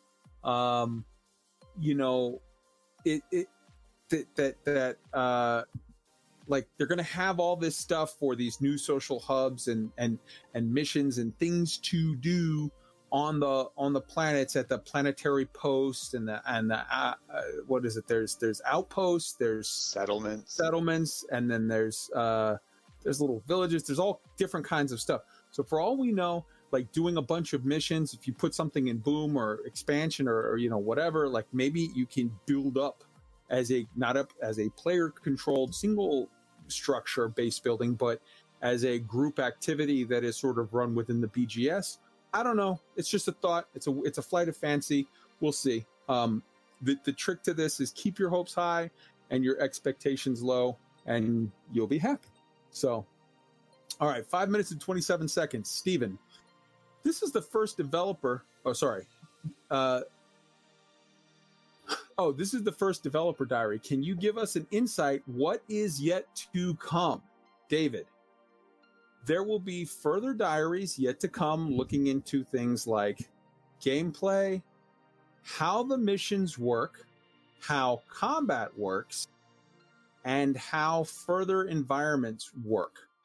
And then of course there's odyssey itself. All right that brings up two huge questions for me. One where it says uh, how further environments work. Is that saying that we're going to have a situation like, um, you know, oh, there's more planets that we just haven't told you about, more planet types that we haven't told you about? Or is that maybe like a dev diary that they'll do at the end where it'll be like uh yeah we'll have uh you know this coming in three months and this coming in six months or this coming in whatever where it's like water worlds here gas giants here and like some sort of a roadmap. That could be a very beautiful awesome fucking amazing thing. And then when he says and odyssey itself and then of course there's odyssey itself. Let me tell you this to me and this okay this may be crazy, crazy conspiracy theory tinfoil hat time, but go with me for a second here. What is Odyssey? Odyssey is the greatest story ever told. You're talking about the story of Odysseus, the 10 year long journey to try to come back from the uh, you know the Iliad, the, the the the war that they had, and he had he goes through this whole process. He pisses off a god, then another one. Shit happens. It goes sideways. Whatever and he's going through this long journey that's being chronicled and it is quote unquote the greatest story ever written. Uh what if what david just hinted at there is that he said you know what's more to come? Well there's more to come is how missions work. Okay check. That's a gameplay loop. How combat works. Check. That's a gameplay loop. How further environments work. Question mark. That could be awesome whatever. But then odyssey itself. What do you mean odyssey itself to me, what if he's saying, oh, we're bringing back a living story into the game, or we're doing some kind of something tied to some big story arc or some something. I don't know. Maybe it's a thing. Maybe it's, maybe I'm just being crazy. But when you say different things and then you say, and Odyssey itself, that to me is like, huh, all right.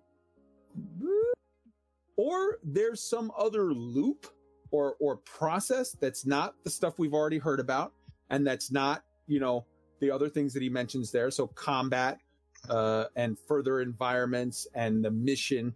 There's what is odyssey itself? That's that or maybe i'm over reading into it and what he's talking about there is you know oh the last dev diary will just be a massive sort of orgy of footage of you know new ships new SRVs, new you know this building works like this and that thing works like who knows? I don't know. But that that bit got me super super excited under those two points of further environments and odyssey itself. And i would love to hear from you guys what your thoughts are on that. So my takeaway from the David Braben section is that David Braben talking excitedly about the game and the fact that there are now more players than ever before was pure gold. More David Braben, please. Anytime you can get that man's face on screen, you are selling tickets, you are selling product. That is a no brainer home run every time. Um, let's yeah, yeah. Let's just push through. Um, so then David ends. David exits the the the live stream, the quote unquote Discovery Scanner stream at 11 minutes. They play the Dev Diary, play it for the first time at 11 minutes, and it goes into the 15 minute mark. Then, starting at 16 minutes and 48 seconds, uh, Darren Halil is introduced uh, as a senior designer. Um, Stephen, uh, these are all Remlok suits, yeah? 18 minutes and 43 seconds in. Uh, uh, let's see, Darren Halil. The suits are all made by Remlok, but they have all, uh, but they all have their own names. Now, he Hmm. didn't say both. He didn't say both suit types because in the picture there, in the image, you see two very clear suit types. And some people say, like, oh, it's the man and the woman suit. No, no. They're very clearly different. The man suit has a boxier, more reinforced helmet. The woman suit has greater visibility. Uh, as I stated before, you know the woman's breastplate is is uh, of a different design. The man looks like his suit has, along with it, uh, it has. Uh, see on the front there on his breastplate where he's got what appears to be it's more flattened, and he has what appears to be like a hook there for a repelling line uh, like a combat repel line that that that hooks uh, sort of midway between his his right nipple and his armpit. There's a there's a hook there. Um, you know, they're they're very clearly two separate variant suits, different glove types, different uh, uh, patterns, different shoulder pads, different everything. And on those two, so they showed two types, and yet when Darren talks about it, he doesn't say they both have different names, the two types. He says all have different, they're all made by Remlok and they all have their own names for the types. So maybe this is just the first two, and we're going to see more. We'll have to see. Um, all right. 19 minutes in, uh, it, they talked about hearing the breathing in the EVA suits, just like how you hear your breathing when you crack your your uh, uh, canopy. At 24 minutes and 21 seconds in, Darren Halil. Uh, we've had information on the chemical compositions and atmospheric densities and pressures for each planet all along. The planet tech uses this information to make unique colors and atmospheric effects for each planet. So some of them, you know, the different sunsets will have different, the vistas will have different colors depending on the stars that are emitting the, the light, the distances from that star to the body that you're on, the chemical composition of what the atmosphere that you're you're in is and the thickness of the atmosphere will will appear different some will maybe be more hazy looking and other more crystal clear um, this is this is all great shit that has me super super excited because they're getting sort of again get the planets right. This is not a process like world of warcraft where okay i'm going to make these 10 zones and i'm going to handcraft and put like a tree here a bush here a, a, a, a cave here a, a lake here. No they're just making this massive engine that itself generates billions of star systems with trillions of planets um, yep, Stephen, I can answer that question. How many new planets? Trillions of planets there already are. That's the thing. So, all right. Um, let's see here. Then we've got uh, uh, 25 minutes in. Stephen, to me, the ice planet just looks cold. Yes, ice planets are cold. 29 minutes and 21 seconds in the vegetation and flora. Darren Halil talking about the vegetation and flora. Now, as a clarification, vegetation is an assemblage of plant species and the ground cover they provide. It's a general term uh, without specific reference to a specific or particular taxa of plants. Uh, these life forms, structure, spatial extent, etc. For any uh, other specific botanical or geographical characteristics, it's a broader term than flora, which refers to a specific species of of composition. So uh, perhaps the closest synonym is is a plant to sort of a plant community. Um, but vegetation can and often does refer to a wider range of spatial scales than the term does, including than than that term does, flora, including scales as large as the global uh, primeval redwood forests uh, coastal mangrove stands. Uh, what the hell? A, sh- a shag gnome bog. Okay. Desert soil crusts, uh, roadside weed patches, wheat fields, cultivated gardens, and lawns. All of these are encompassed by the term vegetation. So, um, now, the vegetation type is determined by characteristics of dominant species, common aspects of assemblage, and the elevation range and environmental commonality. The contemporary use of vegetation approximates that what ecologist uh, Frederic Clements term earth cover, uh, an expression still used by the Bureau of Land Management. So to be clear, flora is a plant. You're referring to the plant like, okay, see right there, those three little weird alien cactuses, those are three distinct pieces of flora. But vegetation could be anything from, uh, you know, a few various bushes together amongst a rocky outcrop, all the way to the Amazon rainforest that covers thousands of square miles. I'm not trying to be overly whatever and say, oh my god this is you know uh that's it. We're getting full on whatever worlds. Yes i i i do understand and i would probably lean people towards setting their expectations toward the idea of this is going to be sort of smaller grouping of plants at least for these more mars like worlds.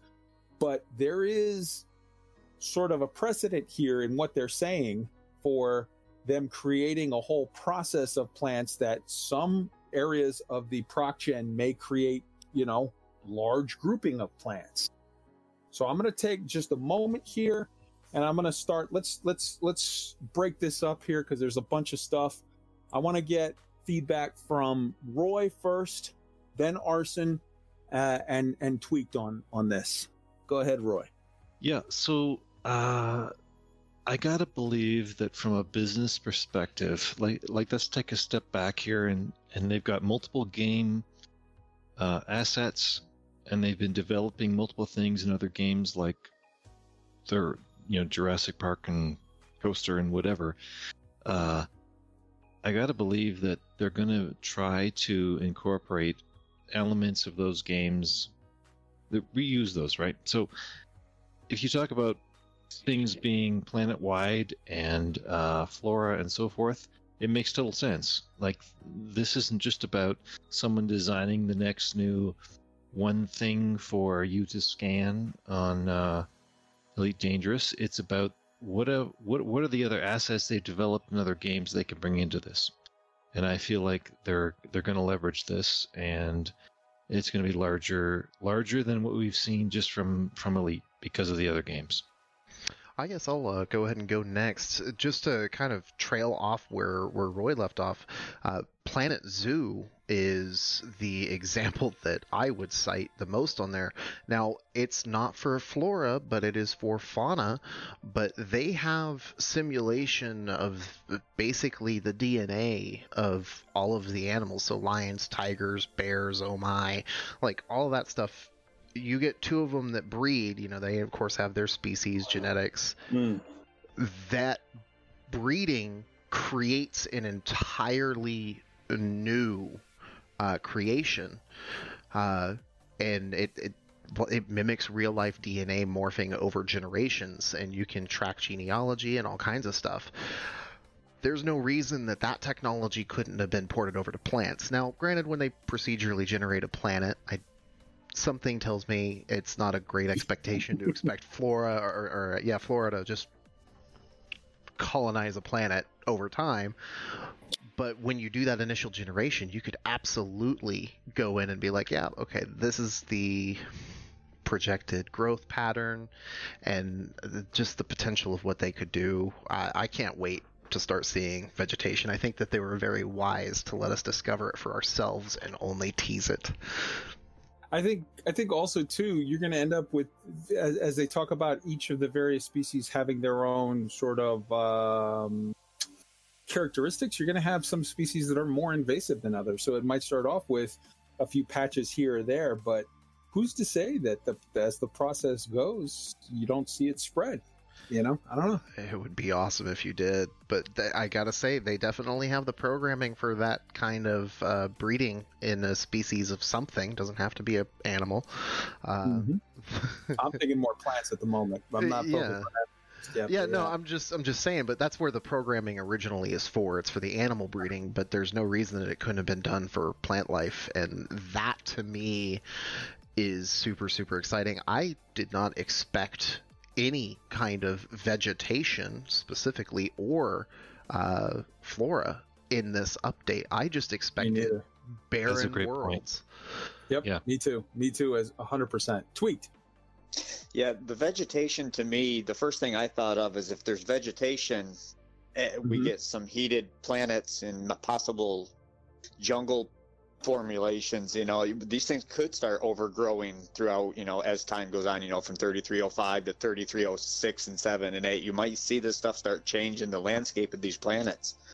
The other yeah. thing i thought of instantly is if there's vegetation then what if there's human settlements out there that can that, that, that can live off this or use this vegetation? And it just my mind started branching out from there with this kind of thing.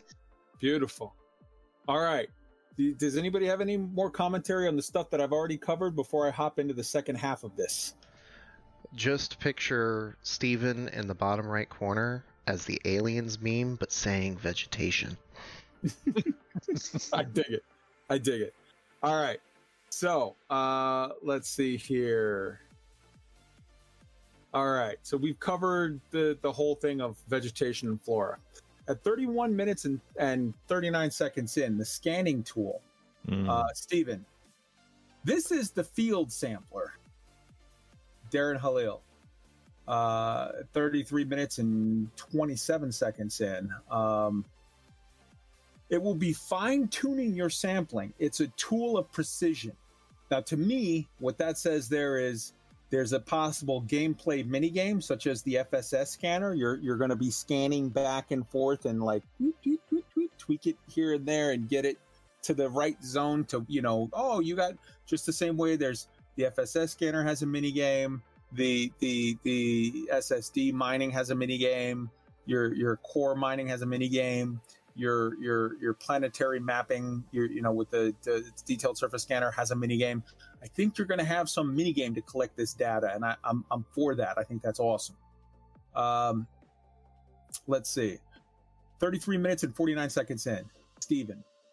and that genetic data is then loaded locked into your codex and you can also sell that data to planet ports and star ports. And when you do this you will be able to rank in, and this is huge, you will be able to rank in one of the new systems, exobiologist. Now, one of the new systems. So everybody's talking about, hey, wow, they showed off that we're getting Quint Elite. You know, you're going to have Combat Elite, Trade Elite, Exploration Elite, CQC Elite, and now Exobiologist Elite. And I'm saying, uh uh you weren't paying attention to what that man just said, because that man just said one of the new systems, which means at the very least we're getting Sexto Elite. I think six would be Sexto, right? Like Sextant? Yeah. So now either he misspoke, which happens sometimes, uh, in a section where he was clearly reading off the prompt. I don't believe that he misspoke. I believe that he he he said what there was there, but who knows? Um, or there are now more new ranks that are going to be coming in Odyssey other than the exobiologist. Now, the two that strike me as super obvious would be exogeologist, you know, some form of planetary mineralogist, or I guess exomineralogist, whatever you want to call it, where you're using a similar hand tool or the same hand tool to scan rocks for mineral compositions or whatever, or some form of a, uh, you know, whatever, something to do with studying the rocks on the planet, or the sixth elite will be ground combat elite, you know, will be pew pew pew laser rifle elite because that's I mean we we've seen we've seen walking. The leak said first person shooter everything that we've seen people with guns we haven't seen a we haven't seen a single fucking pacifist out here. Every last person's got a gun. All god's children. Everybody apparently in the future of space is texan. Everybody's got a gun. So space pew pew on foot would seem to also fit as a good sixth elite. I leave it to you to decide. Or maybe, because he didn't say one of the two systems, he said one of the new systems. So maybe all three. Maybe we're going to go Septo Elite, which is exobiologist is five, exogeologist is six. I think there's got to be a better term for it because geology literally means geology is like the study of the Earth's rocks, but exo is outer rock, you know, outer. I don't know. Maybe there's a better term for it, but exomineralogist or exo something. Um, and then and and and then uh, a ground combat would be the sixth or seventh in this case elite. So we're I don't think we're going to end up with five elites at the end of at the at, you know at, at, at Odyssey. I think we're going to end up with at least six elites. I could be wrong. Tell me what you think in the comment section of the uh, you know of the video or or in the feedback.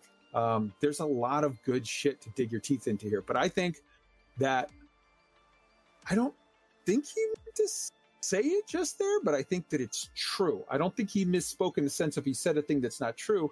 I think he misspoke in that he overplayed his hand and said a thing that he didn't mean to say just yet, uh, which is super super interesting. So um, And then also, interestingly, the conversation around that point was quite stilted. Like they were trying very hard to refrain from wandering into an area that they were very, very close to. And since the new rank is exobiologist and not exobotanist, is there a small chance that some small, low percentage of planets will contain exofauna in addition to exoflora?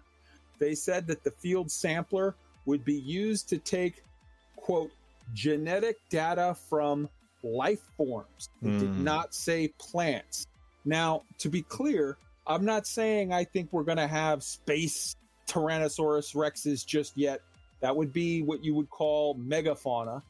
Uh, and I think that this that would probably need a lot more work down the road to uh, sort of get us to a point of, you know, first fauna that you're going to probably start with a lot of like herbivore type fauna and then predator fauna and then megafauna and maybe cycles. I don't know. I'm not a smart guy. You need a smart guy to answer that shit. But you could have to start off with. You could have, you know, mushrooms and other fungus. We know mycoid virus is a thing that's out there. We could have like fungus in space. You could have like little slugs or some little, you know, maybe rodent type shit running around. I don't know, but that's super super interesting. All right. 35 minutes and 30 seconds in. Stephen. obviously, this is just one tool that we will be running around with. I'm very excited to see what other kinds of tools we will be using in Odyssey. Hmm. That right there, again, tips his hand. And I think that he meant to tip his hand. I think that was not, I think he screwed up on the other part when he said one of the new uh, combat or one of the new elite ranks. I think here he was very specifically told, okay, this is going to be your little wink, wink. You're gonna you're gonna tease this so people will start talking about it. My guess is you're talking. Your other tool would be some sort of a mineral analyzer and or a mining multi tool. That to me seems super super like obvious as another tool. Um, I don't think he's talking about guns there because we've already seen the guns every which where. That's not really a shock to anyone. But I think there, there's going to be some other hand tool that comes out in this process that'll be interesting. Uh, 36 minutes and 33 seconds in, Steven. Another feature that we're very excited to announce on the stream is that if you were the first person to set boots on a planet, you will be recorded as the first person to set foot on it. Very cool. It's a thing. It's obvious. It says what it is right on the tin. It's not really needing much more discussion. Uh, they played the dev diary again, again at 41 minutes and 50 seconds. Then at 46 minutes and 30 seconds. Um, Stephen, as I said, I will be looking to answer some questions. And then he proceeds to not answer any questions. Uh, please don't don't do that. That that pisses people off unnecessarily. Just please just say at the top, we will not be answering questions today. Okay? Um this is a special stream. This is a announcement of stuff stream. We're not going to answer any questions. What we're going to do instead is I'm going to ask you, I, Steven, am going to ask you, the public, questions. What do you think of this? What do you think of that? And and that it, it it's better to flip the script than to lie. Don't say I'm going to look to answer some questions and then not answer a single question. Uh, it wouldn't be a problem if you don't keep saying because he says like three times, "I'm going to answer some questions. I'm going to answer some questions. I'm going to answer some questions." Then he does not answer a single question. Literally, you were asked, "How many planets will there be?" Okay, now you didn't give an answer to that question. The answer was stated earlier in the stream by your CEO, David Braben, when he said, There's going to be trillions of planets. There already is trillions of planets. But you said you're not going to answer that. Uh, then you were asked, Will there be multiple types of suit? To be clear, in the stream, you clearly showed off two variants. That's a multiple. That's multiple types of suit. You could have literally gave the answer, as Darren Halil said earlier, explicitly. Remlok is the manufacturer of this suit, and each of the suits have, you know, different names. Therefore, yes, there will be multiple, at least two variants of suits. You don't have to say more than that. But if you're asked a question and you say you're going to answer questions and you get two softballs that have obvious answers hanging right there that you can give without giving up any other information, answer them. All right. Uh, let's see. I watched the entire video to list any questions answered, not a single one, even the two examples cited above that were answered earlier in the stream. Uh, Uh, in future streams of this nature, just say, I'm going to flip the script. This time we're not answering questions, we're asking you. And then say, hey guys, what do you think of the rock tool analyzer? Hey guys, what do you think of these plants? Hey guys, what do you think of these ice worlds? This looks cool, right?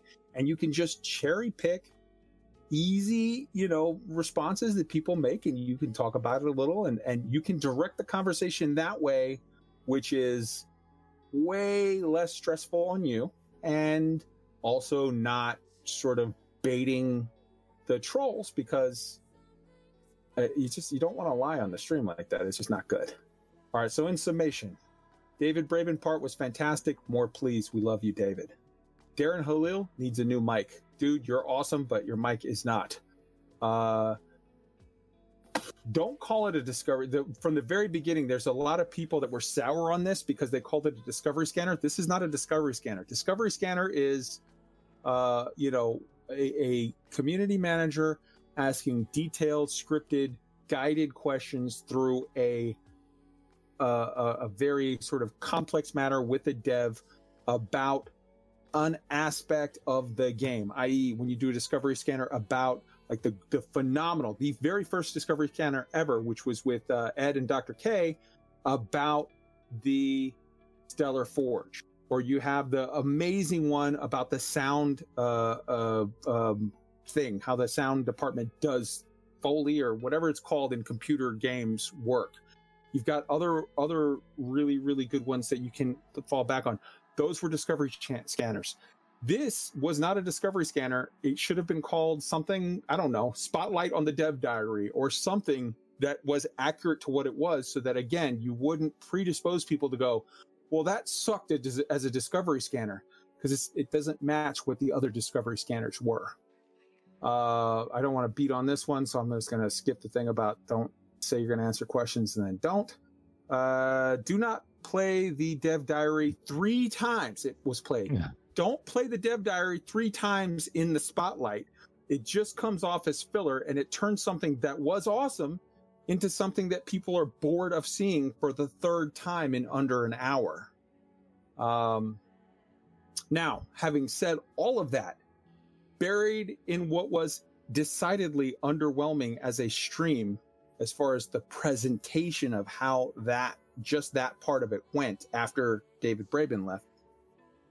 Buried in that were great bits of information. There were some good hints of shit that's to come.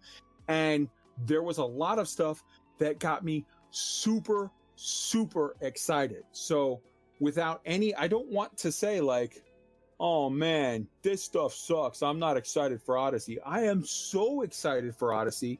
And you guys have done nothing but with this last with the dev diary and with the content not the delivery the the content and the delivery of the dev diary itself was top notch spot on i'm i'm for it thumbs up the delivery of the discovery scanner that was not a discovery scanner was problematic in, in several different ways but the stuff the gubbins the things that you showed me i am super excited and ready for because i think extrapolating out what you've shown and what you've hinted is to come, I think that what we're going to get is another dev diary next month.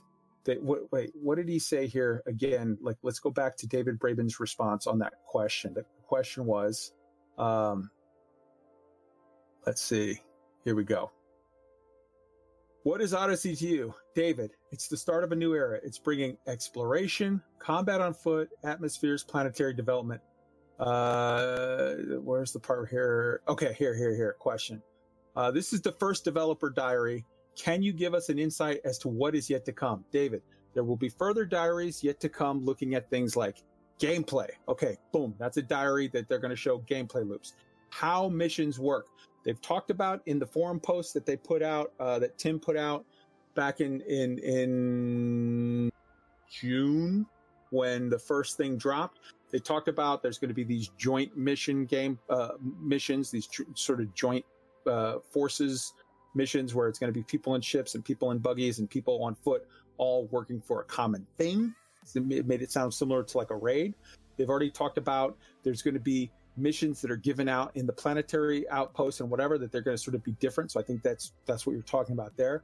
So when you say gameplay, I think what you're talking about is is is sort of different aspects of of you know maybe mining on the planet or or or doing other stuff on the planet.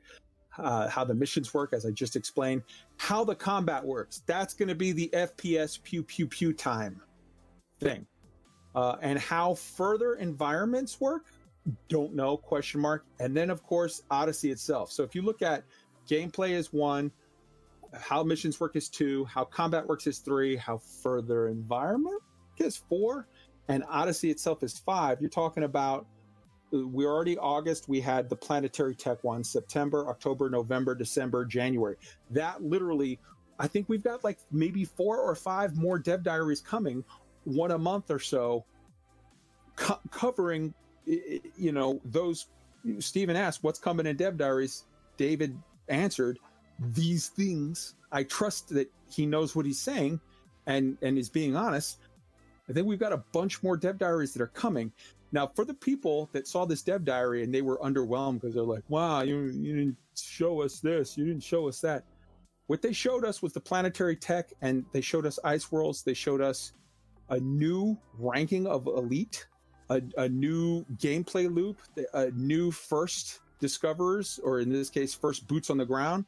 They showed us that there's going to be another of something coming up as well for like you know, uh, um, you know, uh, getting a rank. So there's going to be, you know, six at least, if not seven ranks.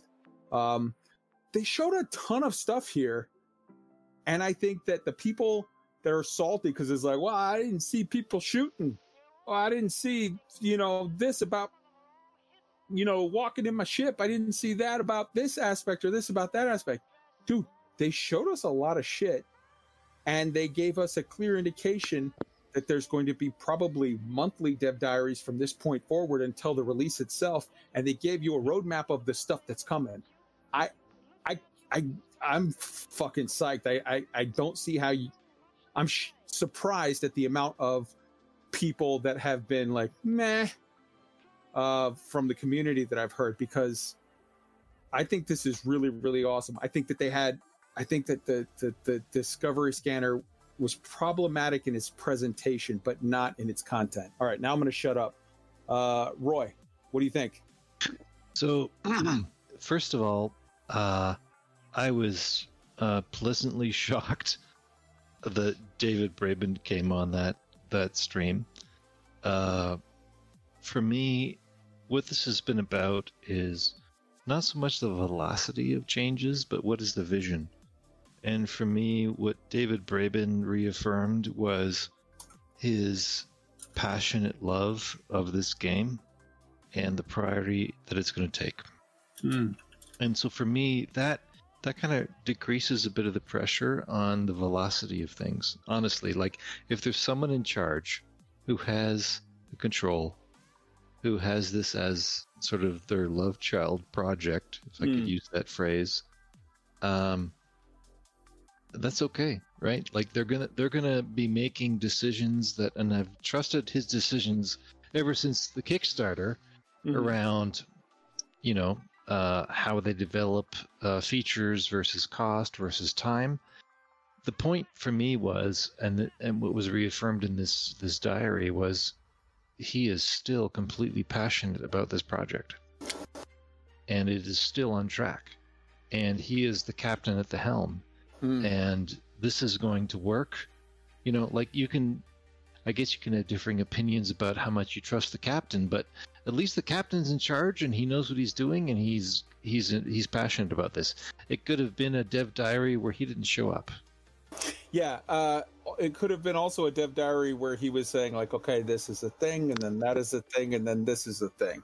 But no, he was absolutely impassioned. He was uh, the fire was in his eyes. He had a voice like you could. I, I don't know. It, it was good. I got I got great vibes. All right, Yeah. Art, Uh, the the whole thing is exciting. I'm definitely gonna mirror some of what Roy said, um, but instead, I'm gonna what I'm gonna focus on is a specific phrase that David Braben used during the interview, and he explicitly stated, "We're expanding the Elite universe, and actually, we're transposing that to be on foot." Which is a very rich and complex thing to do. And that important word of transposing is something that I really, really latched onto, and I actually have a little image here that I am going to repeat. This is transposing data. It's basically taking something and putting it into a different format. In this case, you're taking a row. Uh, oh, damn it, it didn't play properly. Hold on. Uh, but you're taking a row of data and you are converting it into a column of data. So I'm just going to go ahead and throw this up there. So that to me, you're talking, we obviously have exobiology being thrown in as this amazing, um, just new exploration mechanic. David hints to transposing the gameplay of the main game. So I know some people give shit about mission boards and things like that. Obviously, they've already stated we're going to be able to do missions and things, uh, all of that stuff. But all of those different gameplay me- mechanics, transposing them, oh my god! Like I can't. And then you also have the fact that there's the the hint in the verbiage that there might be more than one new rank. So it's just it, it's fantastic. I, I agree on the point though that the the presentation and the lack of uh, answering questions did suck though. If I had to bet, I would literally put money on the fact that there's at least two, if not three, new ranks. One, exobiology, which I think is misnamed. It should be exobotany, unless they're including animals of some form, some form of fauna, but whatever. Uh, but I, I think it should be called exobotany, but they're calling it exobiology, which gives me hope. Or at least maybe they're they're going to just just fold in fauna at some future point, if it's not now, into that loop. Whatever. Okay, fine. But I think it's for sure exobiology and either exogeology, ex or or or, or you know FPS pew pew, or both, or maybe a thing that I haven't even thought of because they're smarter than me. But I'm excited. All right, uh, tweet your thoughts. Yeah, I think what they did with this with this whole dev diary really is they showed us what it's going to look like with these planets opened up. Hmm. How how beautiful the planets are going to be, the different textures, the, the the plant life, the vegetation, and what they haven't showed us is what we're going to do with it. And, Hmm. and all the things they're going to do to fill up. And that's what they're going to show us with the subsequent dev diaries and all that kind of stuff. And to piggyback off what you said, Kai, I too have been hearing the community saying that this was a terribly underwhelming. Ice planets, oh, that was promised with Horizons. You're right, it was promised with Horizons, but we didn't get it. We are getting them now, and they look amazing. Guess what? Uh, guess what? Space Legs was promised in fucking Kickstarter. It's still cool that we're getting it. exactly. I, I just think that with everything going on and with what I think we're going to talk about in a few minutes with one of those articles, if some of that stuff that was quoted right directly from a lead developer comes to fruition, then this is going to be an amazing addition to the game. And it's it's just they're just teasing us with these with what they did this week. This is just a slight little tease to get our mouth watering, and they're going to build it up, build it up. The closer we get to the release, so that there's a fervor hype. Everybody is clamoring to download that DLC when it actually releases. Hmm. And okay, I'm gonna ask you guys. I'm going around the horn. I'm asking you guys on the the part that super intrigued me earlier, uh, with regard to uh, David Braben saying when they were talking about different types of uh, things in the game. What does it mean to you? Yada yada yada. And he says the the quote planetary development uh, where, where here, sorry, further environments, and of course, and then of course, there's Odyssey itself. What do you think? What tickles your minds on further environments and then Odyssey itself? Just chime in, guys. Hop in. Can I Sure. can I uh, piggyback off that Twinfinite article that the, the lead developer was quoted for it. from there? Go for it. he said that he, he quoted a couple of things. One of which I'll throw out right now, which I am totally stoked for, is he threw an example that when a faction is at war in a system inside the bubble, there will be, if they own a planetary base, there will not only be CZs in the sky and in space like we already have, but there'll be areas on the ground to, to fight to help win that war. But what he also said is in the exploration part that there's going to be human settlements out there. He said something about animals out there. He said we could take missions for these people in the settlements, or we could raid them, depending on what we wanted to do. But it, my thought is if we take missions for them and complete them successfully, possibly that builds up their settlement, which would be building the environment of the planet, which could in turn lead to other things.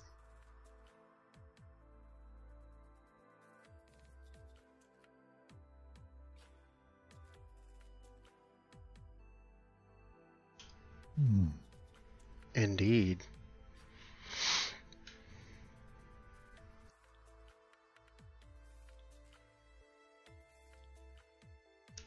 Did we lose Kai? I You don't guys know. hear me? I, I, I'm sorry. I, I was I muted for that part. I'm sorry. Uh, Apparently. Real, so real quick, Carson and and Roy, hop in on the further developments, further environments, or whatever, and then Odyssey itself. Then of course Odyssey itself. What do you what do you think that was referring to? So- well, I Go ahead, Roy. Go ahead. no, you go ahead, Carson. So, further environments, uh, I think that the initial safe assumption is the interior of the human settlements uh, that we know and love and can drive around in our SRV, but can't really interact with beyond that. I'm hoping that that extends to some interiors. Like, we got a taste of what it was like to drive into an interior with the Thargoid planetary megastructures with a Hmm. little map that puzzle that you can do. Um, I could see uh, potentially some mega structures because the space stations that we have in space now that could potentially be another environment. But also, if they inside your ship is an environment. Exactly. And some of our ships are have more area to cover than some in-game uh, levels for you know AAA titles for you know the linear kind of thing that you Yeah. got. Um, it's just it's very interesting because I suspect that like those Thargoid structures, maybe we get in there, we solve the map, and then we do something else, and then we discover a doorway while we're on foot, and then you realize that there's this whole mega structure underneath because it really is a Thargoid mothership. You know, Okay, I'm cutting you off there because we could go for hours. Uh, I need I need ours. I need uh, Roy's. Sorry. Sorry, just quick. I my initial impression about other environments was actually him hinting that there was more planets to be landed Maybe. on. Maybe You know, you know, And- and this that is could just be- a, the, the first of a progression. Yeah, yep, uh, 100%. I think that th- this is a progression. The question is more now, or if not, more roadmap when. Mm. Yeah, for sure, 100%. All right, we're going to we're going to uh all right, we're going to hit these really really fast. There are four articles that are potential whatever. We're already over time, so we're going to hit these really fast. Okay, the first of the four chronologically was the uh the GameStar uh, it's like a German online whatever magazine. Uh, in that that that that's a, a thing that came out in on June fourth, uh, and it, it said on foot only planetside, not ships. It also said releasing spring of 2021. Um, they are known as a very very slanted towards Star Citizen, very very slanted against anything else, very very biased team whatever uh, uh, news organization. From from what I'm told, I, I- don't follow that much in German news, but from what I'm told, And I, I think that the release spring 2021 immediately makes everything else that they said in that entirely suspect. I'm like, meh, okay, that's, credibility. Yep.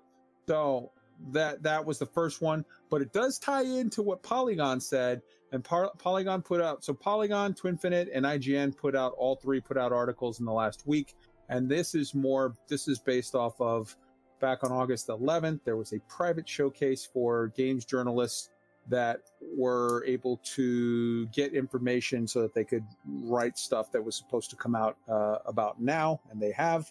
So, with regard to that, Polygon put out an article, and some of the, the just the, the hits from that are one, graphical upgrades to all existing landable planets as well as newly landable tenuous atmospheres. That is very, very believable to me because it's proc gen. So I, I think it's actually easier for them to hit the button to upgrade all than it would be to like hand pick ones to upgrade. So I, I think that that's 100% believable.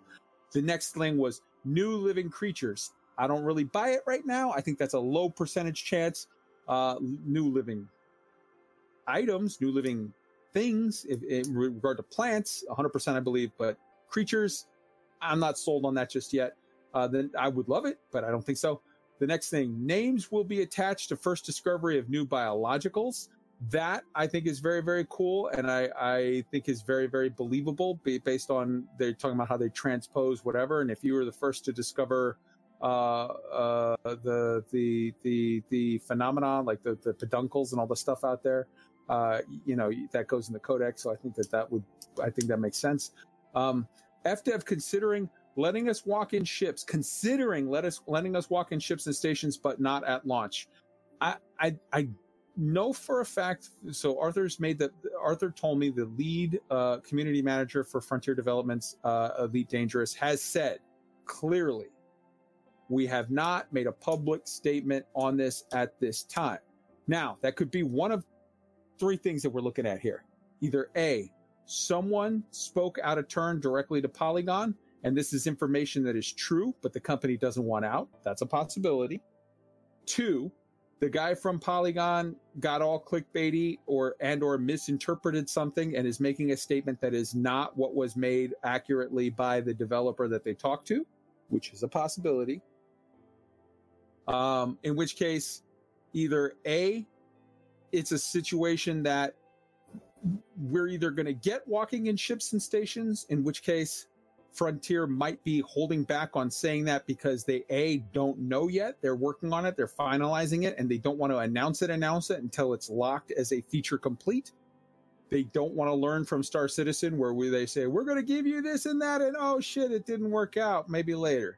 They, that I can see that being the case, or it could be the case that it's already locked, it's already feature complete. They already absolutely know they're going to give it, but what they're doing is through some form of a marketing campaign or some form of a strategy on press release or whatever. They're like, hey, we don't want to blow our load too early. If we're not going to give them product until January or February or March, I think it's January. I think it's January 15th. You can quote me on that.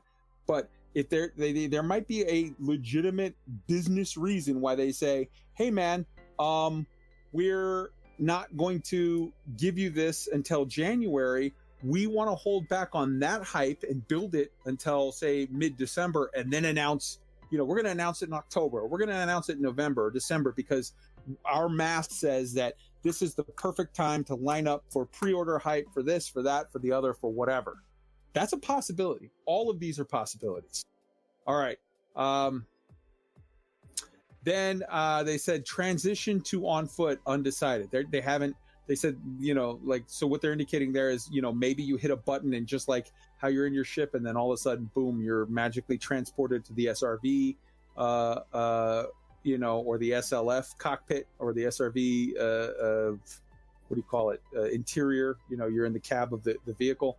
Um it could be like that or it could be that you hit a button and it indicates okay your ship your seat retracts or some shit, and then you get up and you walk through your ship to the whatever, or it could be you hit a button and all of a sudden you're on a, a, a ramp walking down to the vehicle, or you hit a button and you're on an elevator. That that's what they're indicating that it, that part is undecided as of yet.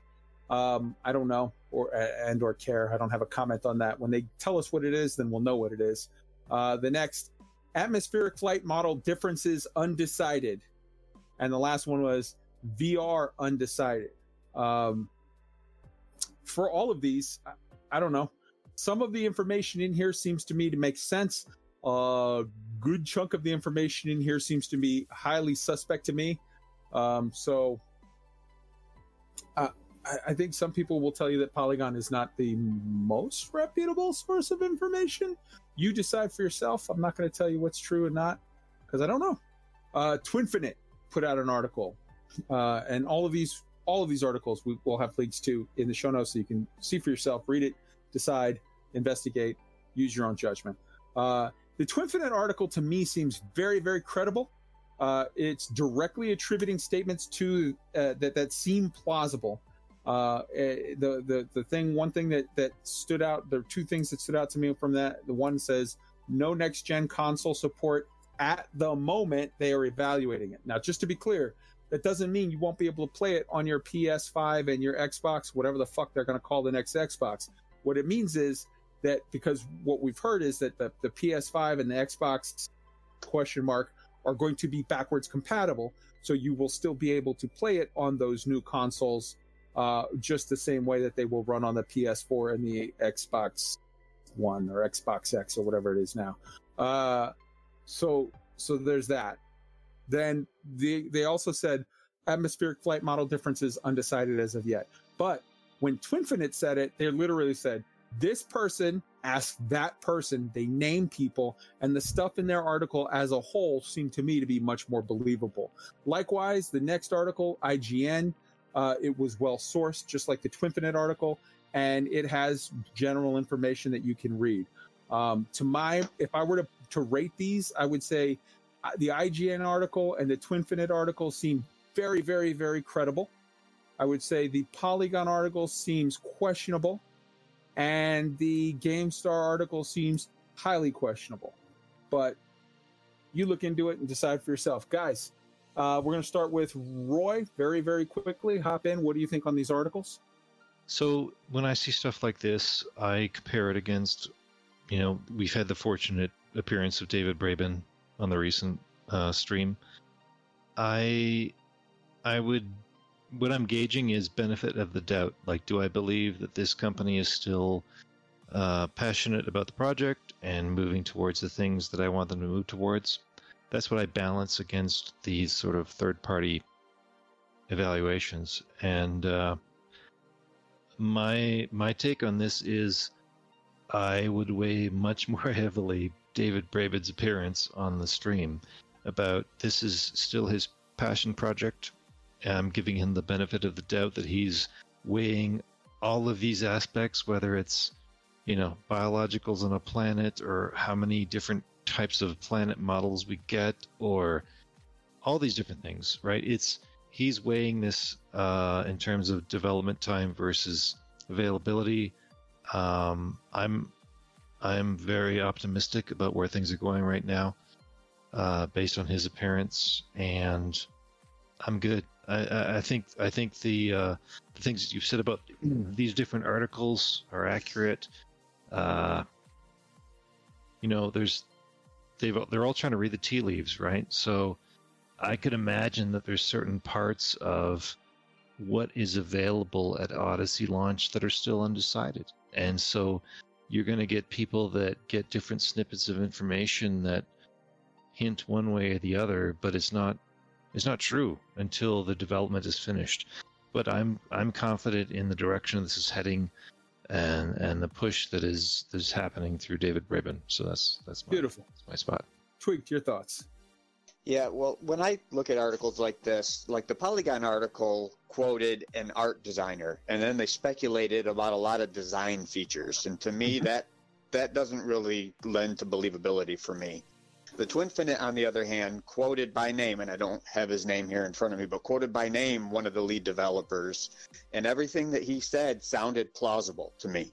Sounded mm-hmm. like what they were going to want to put in, and something that, that that would be true, you know. So that one really excited me and and has me having some pretty high hopes. Uh, the, the the German one, like you said, you know they already guessed wrong with the the release date, which is a big strike against them for me. And uh, I, I take everything with a grain of salt. Everybody, like you said, they're trying to read the tea leaves. Nobody knows except for FDev what what's going to be in this yet, and everything is just speculation. So the best thing that we can do as a community is look at what we've seen as fact get excited about the beautiful planets that we're going to be able to go on. I mean, how excited are we just to get in our ship, whether it's a Cobra or a Krait or a, a Vet, I don't care, and go down onto a planet with an atmosphere and fly over the whole thing just to see the different mountains and and Mhm. and whatever else might be down there. You know, I mean, that alone is going to be amazing. And Yep. and I think as a community, we need to just slow down on the the the idea that FDev is is uh, well. For example, I heard somebody say today that the fact that we have such little information this close to launch is concerning to them. I feel the opposite. I feel they're holding it back, and as we get closer and closer, they're going to start releasing the good stuff. Hmm. And as we get closer to it, it's just people are going to get so excited. So I think, I think we've got four or five more diaries coming at, at the pace of one a month and, and other Yeah. drops as well. So it's good stuff. Arson, Definitely irritated with Polygon. I, I think that their their article was not quite up to standards of journalism, in my personal opinion. Um, Mm. It really seasoned uh, my enjoyment level going into the Discovery Scanner. Um, my hype tinted goggles did not see the obvious flaws. Um, all of it said, though, um, I definitely you know, ignoring all of that stuff, I think I put more stock, like uh, Roy said, in in Braben's appearance. Mm-hmm. 100%. Okay. Let's real quick. We're going to skip some stuff and cut some stuff out. But real quick, I want to hit right now DJ Wiley Space Heroes video. Uh, start start playing that, and we're going to talk about uh, some stuff. And, and I just want to play that as it's as it's going. DJ Wiley did an awesome Odyssey Dev Diary planets before and after side by side comparison. So you see, he shows you okay, here's where they show in the dev diary what planet X looks like, you know, planet, you know, ADS, whatever, whatever, and planet Ovid, whatever, and planet, you know, hip, whatever. Like here it is in the in the trailer. This is the exact planet that we know that we're seeing, and here's what it looks like right now. So if you look right there on the video, you can see the planet that you're in. That is ADS 10329, planet B5. That's what it looks like in the video, which is amazing. Here's what it looks like right now in the game, which is a rock with some lines in it. Uh, yeah, I'll take the first one. Thank you very much. That looks fucking amazing.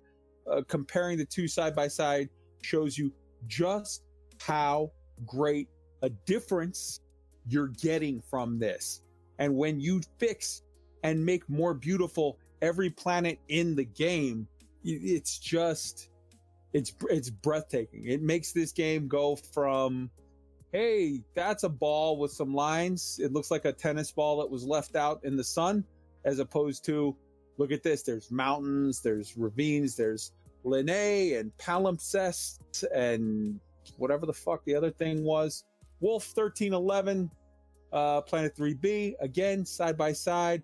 That's what you're seeing, which looks amazing. That's what you see now, a pale ball, etc., etc., etc. There's there's there's no point extending this further.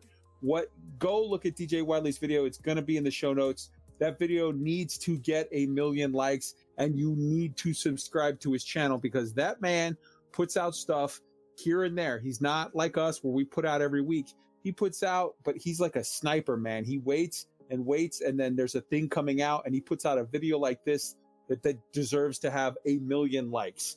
Um, he's not going to fill you up with a bunch of crap. He's going to just hit you every once in a while with something that is worth getting. So click on that, subscribe on it, hit that little bell icon, follow that man. Similarly, Arson Cross, you put out a video, Odyssey Hype trailer every person that is feeling a little underwhelmed after seeing the uh the the discovery scanner i don't think anybody was really underwhelmed after the dev diary but i think people many people were underwhelmed after the discovery scanner post the david braben bit but definitely, definitely, definitely uh, go look at the the the arson arson's uh, Odyssey hype trailer. It's a music video that's like how long is it? It's like seven minutes long or something. Arson. It's Yeah. fucking amazing. Yeah, it's awesome. Yeah, man. It basically. it is- Sorry, it basically takes all of the trailer footage that has officially been released by Frontier over the years, starting with the very first one when the game launched, and it shows the vision that Frontier has displayed on screen for Space Legs, and it progresses from the beginning of the game all the way to the Odyssey Dev Diary. Mhm. Mhm. And it, it and it basically plays it through with like builds the hype, builds the hype, builds the hype, and then you get the new shit. Um, go check that out. It is the link is in the show notes. All right. I want you guys to do a speed run on this and give us the feedback just because we, we promised that we can't go a third week. Go ahead and hit it fast. Uh, I saw the ice planets and I had a visceral visceral reaction like, "Oh my god, I'm on hot." Like it was that. It was that. Yes. I, I just out of the gate. I didn't even anticipate it. It was so awesome. Arson.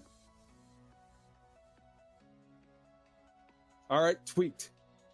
Yeah, DJ's video is just a great example of what we have now and how much more immersive it's going to be when the planets look like what they're going to look like when this Odyssey DLC drops. Mm-hmm. Arson's video, especially there's one particular part in it where there's a bunch of NPCs walking around a spaceport.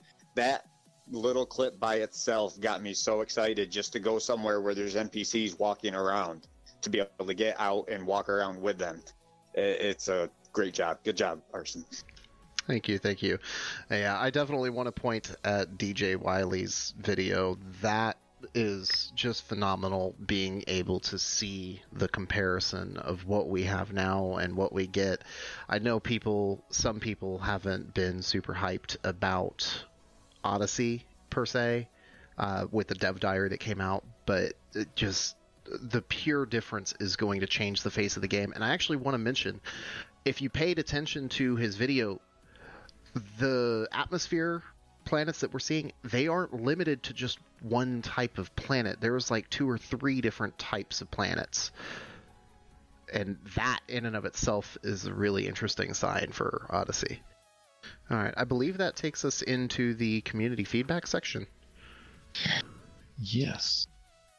All right. So, uh, thank you, everyone. We received a, a mountain of feedback, and we're gonna we're gonna read out selected uh, responses, uh, both from um, responses to the questions that we posed in community feedback, and also a couple of uh, general ones. So the first one was from Commander DJ Wiley. Uh, and this was in response to the question we posted a couple of weeks ago about uh, bookmarks. He said, I really hope we get planetary bookmarks with Odyssey. It's a huge miss from the game at the moment. Once we have legs, if we still have to find insert, interesting points on a planet using coordinates, it's going to be a real pain. In addition to the ide- ideas you came up with, uh, I would throw in the ability to share bookmarks, and not just with your squad. Say you wing you wing up with some people but you're all from different squads and you want to go visit somewhere or make a race between two points. Even sharing with your wing would be useful here. And to take it one step forward how about the ability to sell your bookmarks eve style say you find a cool new crystal shard site maybe even one with selenium why not have the ability to charge other commanders for the right to be the first to go and harvest those sweet materials. Our next bit of feedback came from Odyssey on Discord. And he says, or they say, uh, some sorting options to the bookmarks would be cool, like being able to change the color and rename them to better organize and see at a glance what your bookmark means. Also, being able to forward a star system or flight plans to other wingmates would be neat. And we had another bit of response from Phil Barnes in regards to the bookmarks as well. He says, definitely that last bit, being able to give a nav point to wing members or in any chat, really. I am really annoyed having to memorize or write down weird system names for my galaxy map to be able to tell my wing members which system we are going to. And them having to remember that or write them down to be able to type it into the galaxy map. There definitely needs to be some sort of copy paste function. I would also like to be able to write descriptions of my bookmarks in game having to have an Excel sheet just to remember what all those bookmarks point to is not acceptable. And in general, just being able to browse bookmarks better, to get an overview of them and their descriptions. Maybe a bookmark location can light up in the galaxy map when you hover over, hover, hover over the bookmark in the menu. Metallixus wrote to us uh, bookmark folders, like how the controls menu has the collapsible plus and minus signs and the ability to set bookmarks on planets via longitude and latitude. I would really love the ability to change their color or icon and have it reflected on the on the galaxy map. So when you're looking at the galaxy, it's not just a bunch of ambiguous orange flags. We already have the ability to change the bookmark name, but it would be nice to be able to do this at the creation of the bookmark rather than act after. Setting a planetary bookmark with the coordinates would make blindly feeling around the planet's hemisphere much more attractive. Commander Osasius provided the next bit of feedback, which reads First things first, we really need to be able to link and share bookmarks in chat. That way, if you're giving guidance to a new player or even just sharing a cool location, you can do, th- do so with more than just your squadron. Secondly, I would love if you could bookmark a full route rather than a single point. This would create a bookmark with the entirety of the route as waypoints along the way. That way, if you shared it to another commander or even pulled up the route bookmark with while in a different ship with a different max jump distance, it would still create a route through all of the waypoints.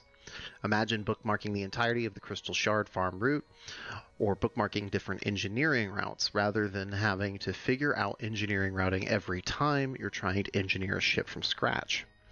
More so, imagine bookmarking the entirety of an expedition's waypoints and then being able to share that to other commanders with a single click. This would make organizing and visualizing expeditions much easier inside the game rather than relying so heavily on third party tools.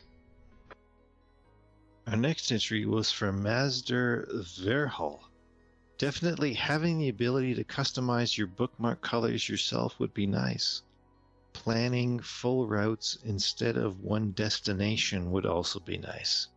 Bookmark folders would be a cool thing to add. That way I can have a section for engineers, a section for locations I'd like to go, etc. I'd also like a map toggle for all the systems that have been discovered slash scanned slash mapped.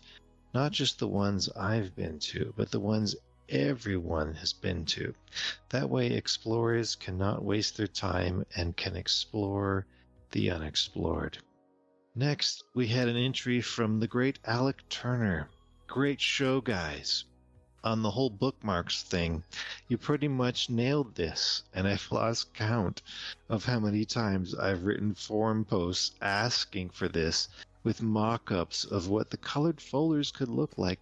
It's not like that kind of UI is even new. Go look at the commodity filters in the Galaxy map.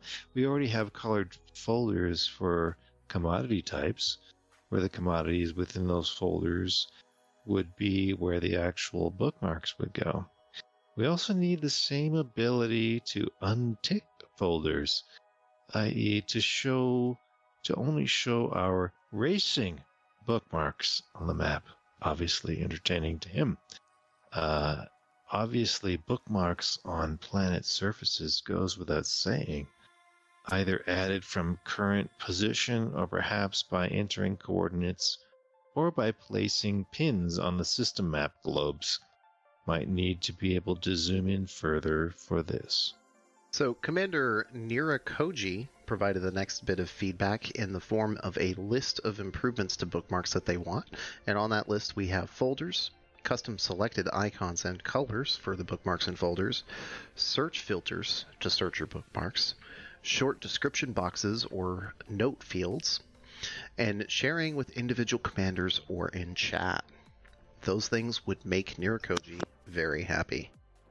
All right, then we had one from Harry Badge. Says, "Hey commanders, great show as always. My thoughts on the bookmarks. I forget which ones I have already and end up deleting them half the time or just trying to rack my brain to figure out why I put a bookmark there. So maybe I just have short-term memory loss or something, but I don't have a need for so many bookmarks. But being able to change the icon of it so would no mining bookmark or cool star location, ship I want to get, etc., etc. But still, that would be cool. At very least, color them different colors, and I could make my own color list of what things are. Might help me to remember what they are. Next up, on the topic of custom paint jobs, uh, Phil Barnes wrote On the custom player submitted paint jobs, I feel like, yes, why not? I don't think I'd buy them, but people certainly will. It could help free up some time slash work for FDev, sure, and get them some more money, enabling them to spend more time on making actual content. For the last few weeks here, I feel like many topics have been related to suggesting adding more cosmetics or immersion style features, and I'm pretty happy with that aspect. I have to say, I'm not particularly positive of the suggestion if it will take time and effort away from FDev making playable content or story. Although the idea of having your squadron logo on the ship, whether by decal or paint job, definitely would be cool.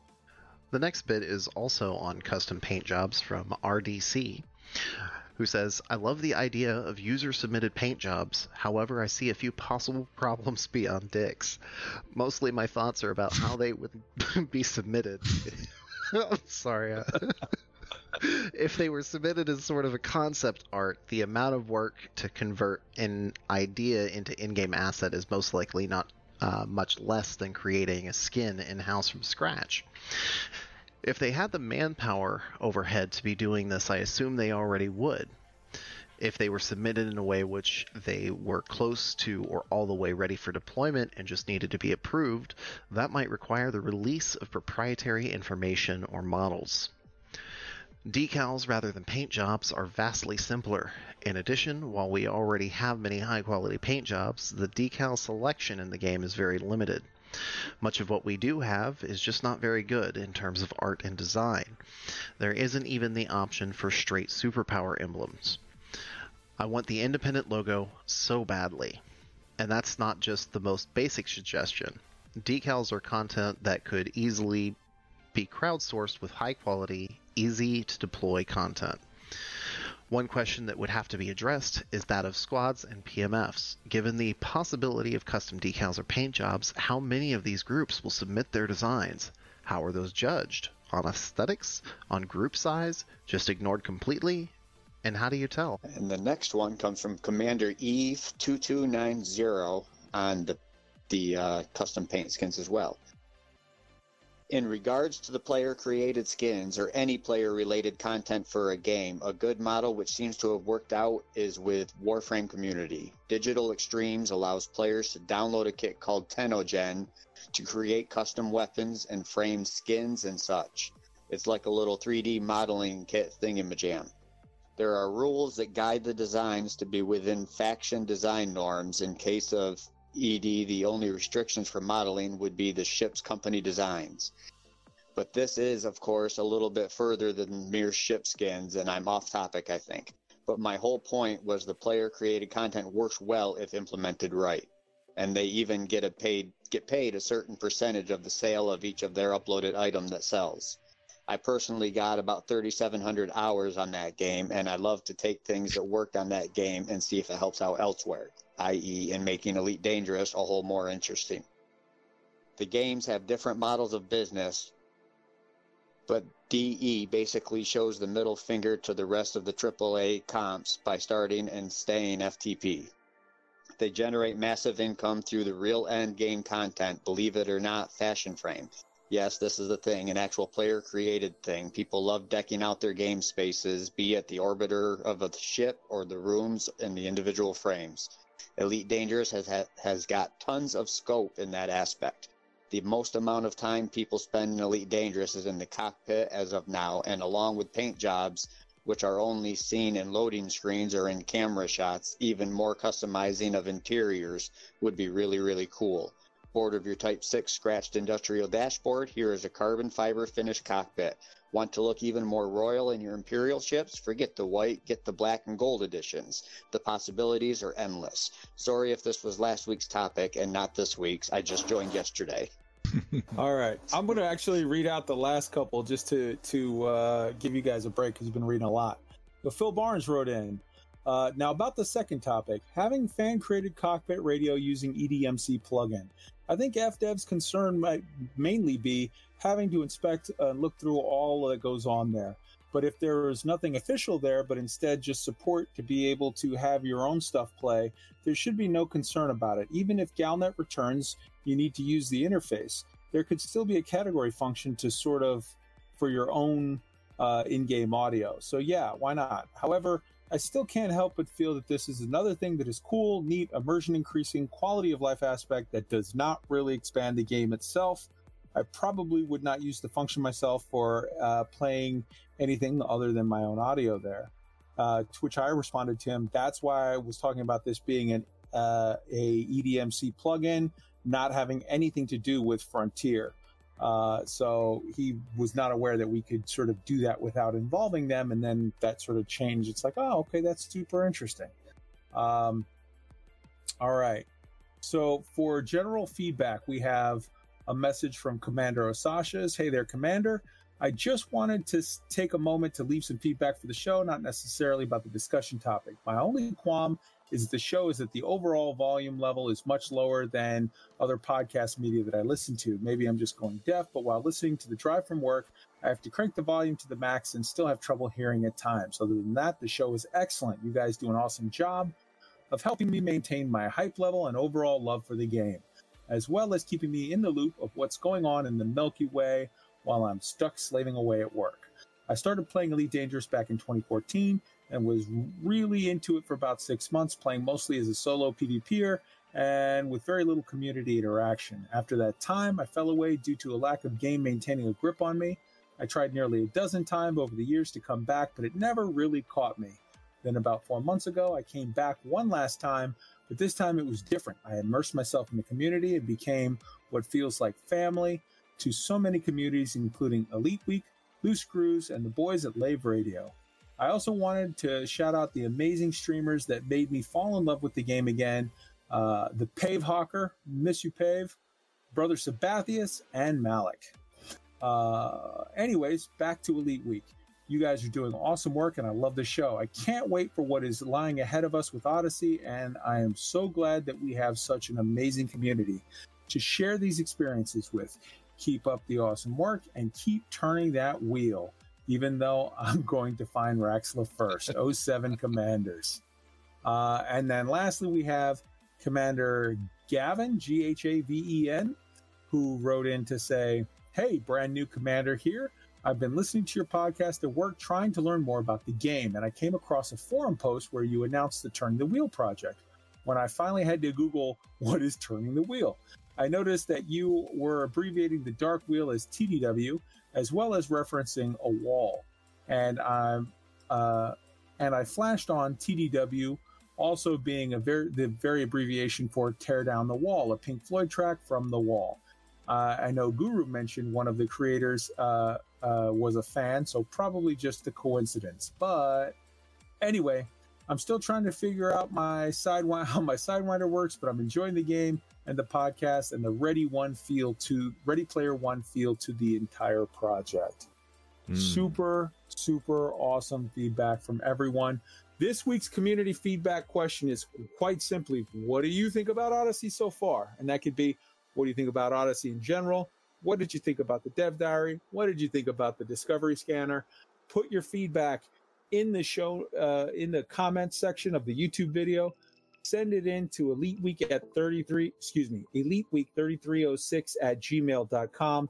Come into the Discord and post it in the community feedback section of the uh, of the thing, and we will read out your input uh, on the air. You'll get a chance to be a part of the discussion, and we'll you know we'll have some some some stuff uh, to talk about. and there's more stuff coming. There's a lot of stuff coming.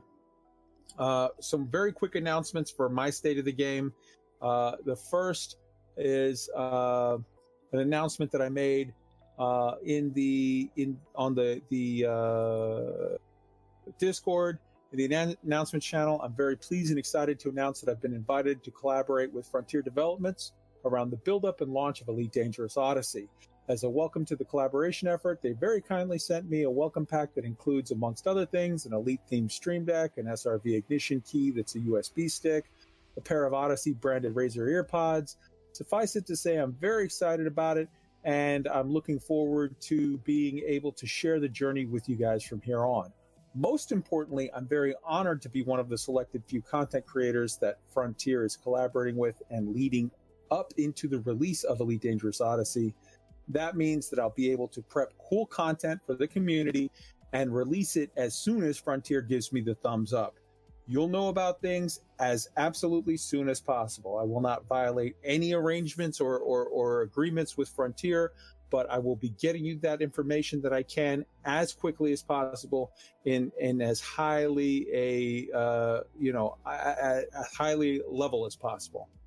Uh, the other two announcements I have to make are number one, tomorrow uh, I am uh, hosting the uh, the next round of the Super Friendos. So that'll be myself, that'll be Plater, Down to Earth Astronomy, the Burrs, uh, uh, Watherspoon, uh, Chig from Loose Screws, and uh, Alec Turner, and we will all be together talking about all of this stuff. Uh, so you'll get you've, you've heard my views here today. You're going to hear theirs. Super super interesting. Look for us on the stream tomorrow. We will be uh, almost positively live streaming it uh, on this this channel, uh, and or uh, there'll be a record with a you know higher sort of quality, whatever, to come out uh, uh, later. Next week, I will be uh, on on next Wednesday. I will be doing an interview with I, I think the as of yet unannounced product manager for Elite Dangerous uh, uh, at Frontier Development, and you'll get to know his name and and who he is and and a little bit about him. We're gonna have a short little chat about some stuff with Elite that's having some exciting times right now. So I'm super super thrilled. They have not even uh, like I think officially announced him yet, but I, I snagged an interview, and I'm I'm so looking forward to bringing you guys insight from the product manager for the game. Um, and I hope that you guys enjoy that. And uh, coming up in the in the uh, not too distant future, next week we should have uh, Matthias uh, Matthias. I, I'm always horrible with that. Uh, as our special guest for the Friday night show with us, and uh, and then shortly thereafter, uh, we're going to have a big. Uh, uh, we'll have some big news to announce. Uh, yeah, next weekend I think will be a big big news week for Elite Dangerous, and and shortly after that, I'll be bringing you an exclusive interview, face to face, one on one, with uh, one of the leaders of the Children of Raxxla, who uh, are are super uh, super interesting. All right, so that's my state of the game. I am super super hyped for Odyssey, and I don't care who knows it. I'm not ashamed of it. I'm not. I, I'm thrilled. Ice planets I expected, plants I didn't. Uh, a new new gameplay loops that are, are actually leading to more elites. That was something kind of cool that I kind of sort of a little bit suspect, but uh, getting confirmation of it is awesome. The planetary tech means that w- from what we saw, every planet in the galaxy is just going from looking like a stick figure to looking amazing. Uh, and I, I don't see how you don't see that as a absolute complete and total win along with all of the hints of the the more diaries the many more diaries we have to come with the details on all of that stuff that we talked about today. All right that's mine. I'm done. I'm out. Uh arson Not a whole lot to say that isn't already mirroring, again, what you've said. I'm very, very excited. I am super, super hyped about Odyssey. Um, for those of you watching live, stay tuned after the closeout for the podcast. I have a hype injection for you. Beyond that, I have nothing else to say tonight. All right, Roy. Yeah, I'm. I was uh, stunned by the visuals in the Odyssey trailer. I'm just super excited about all of it. Um, super excited. That's uh, that's how I'll leave it. Beautiful. Tweaked.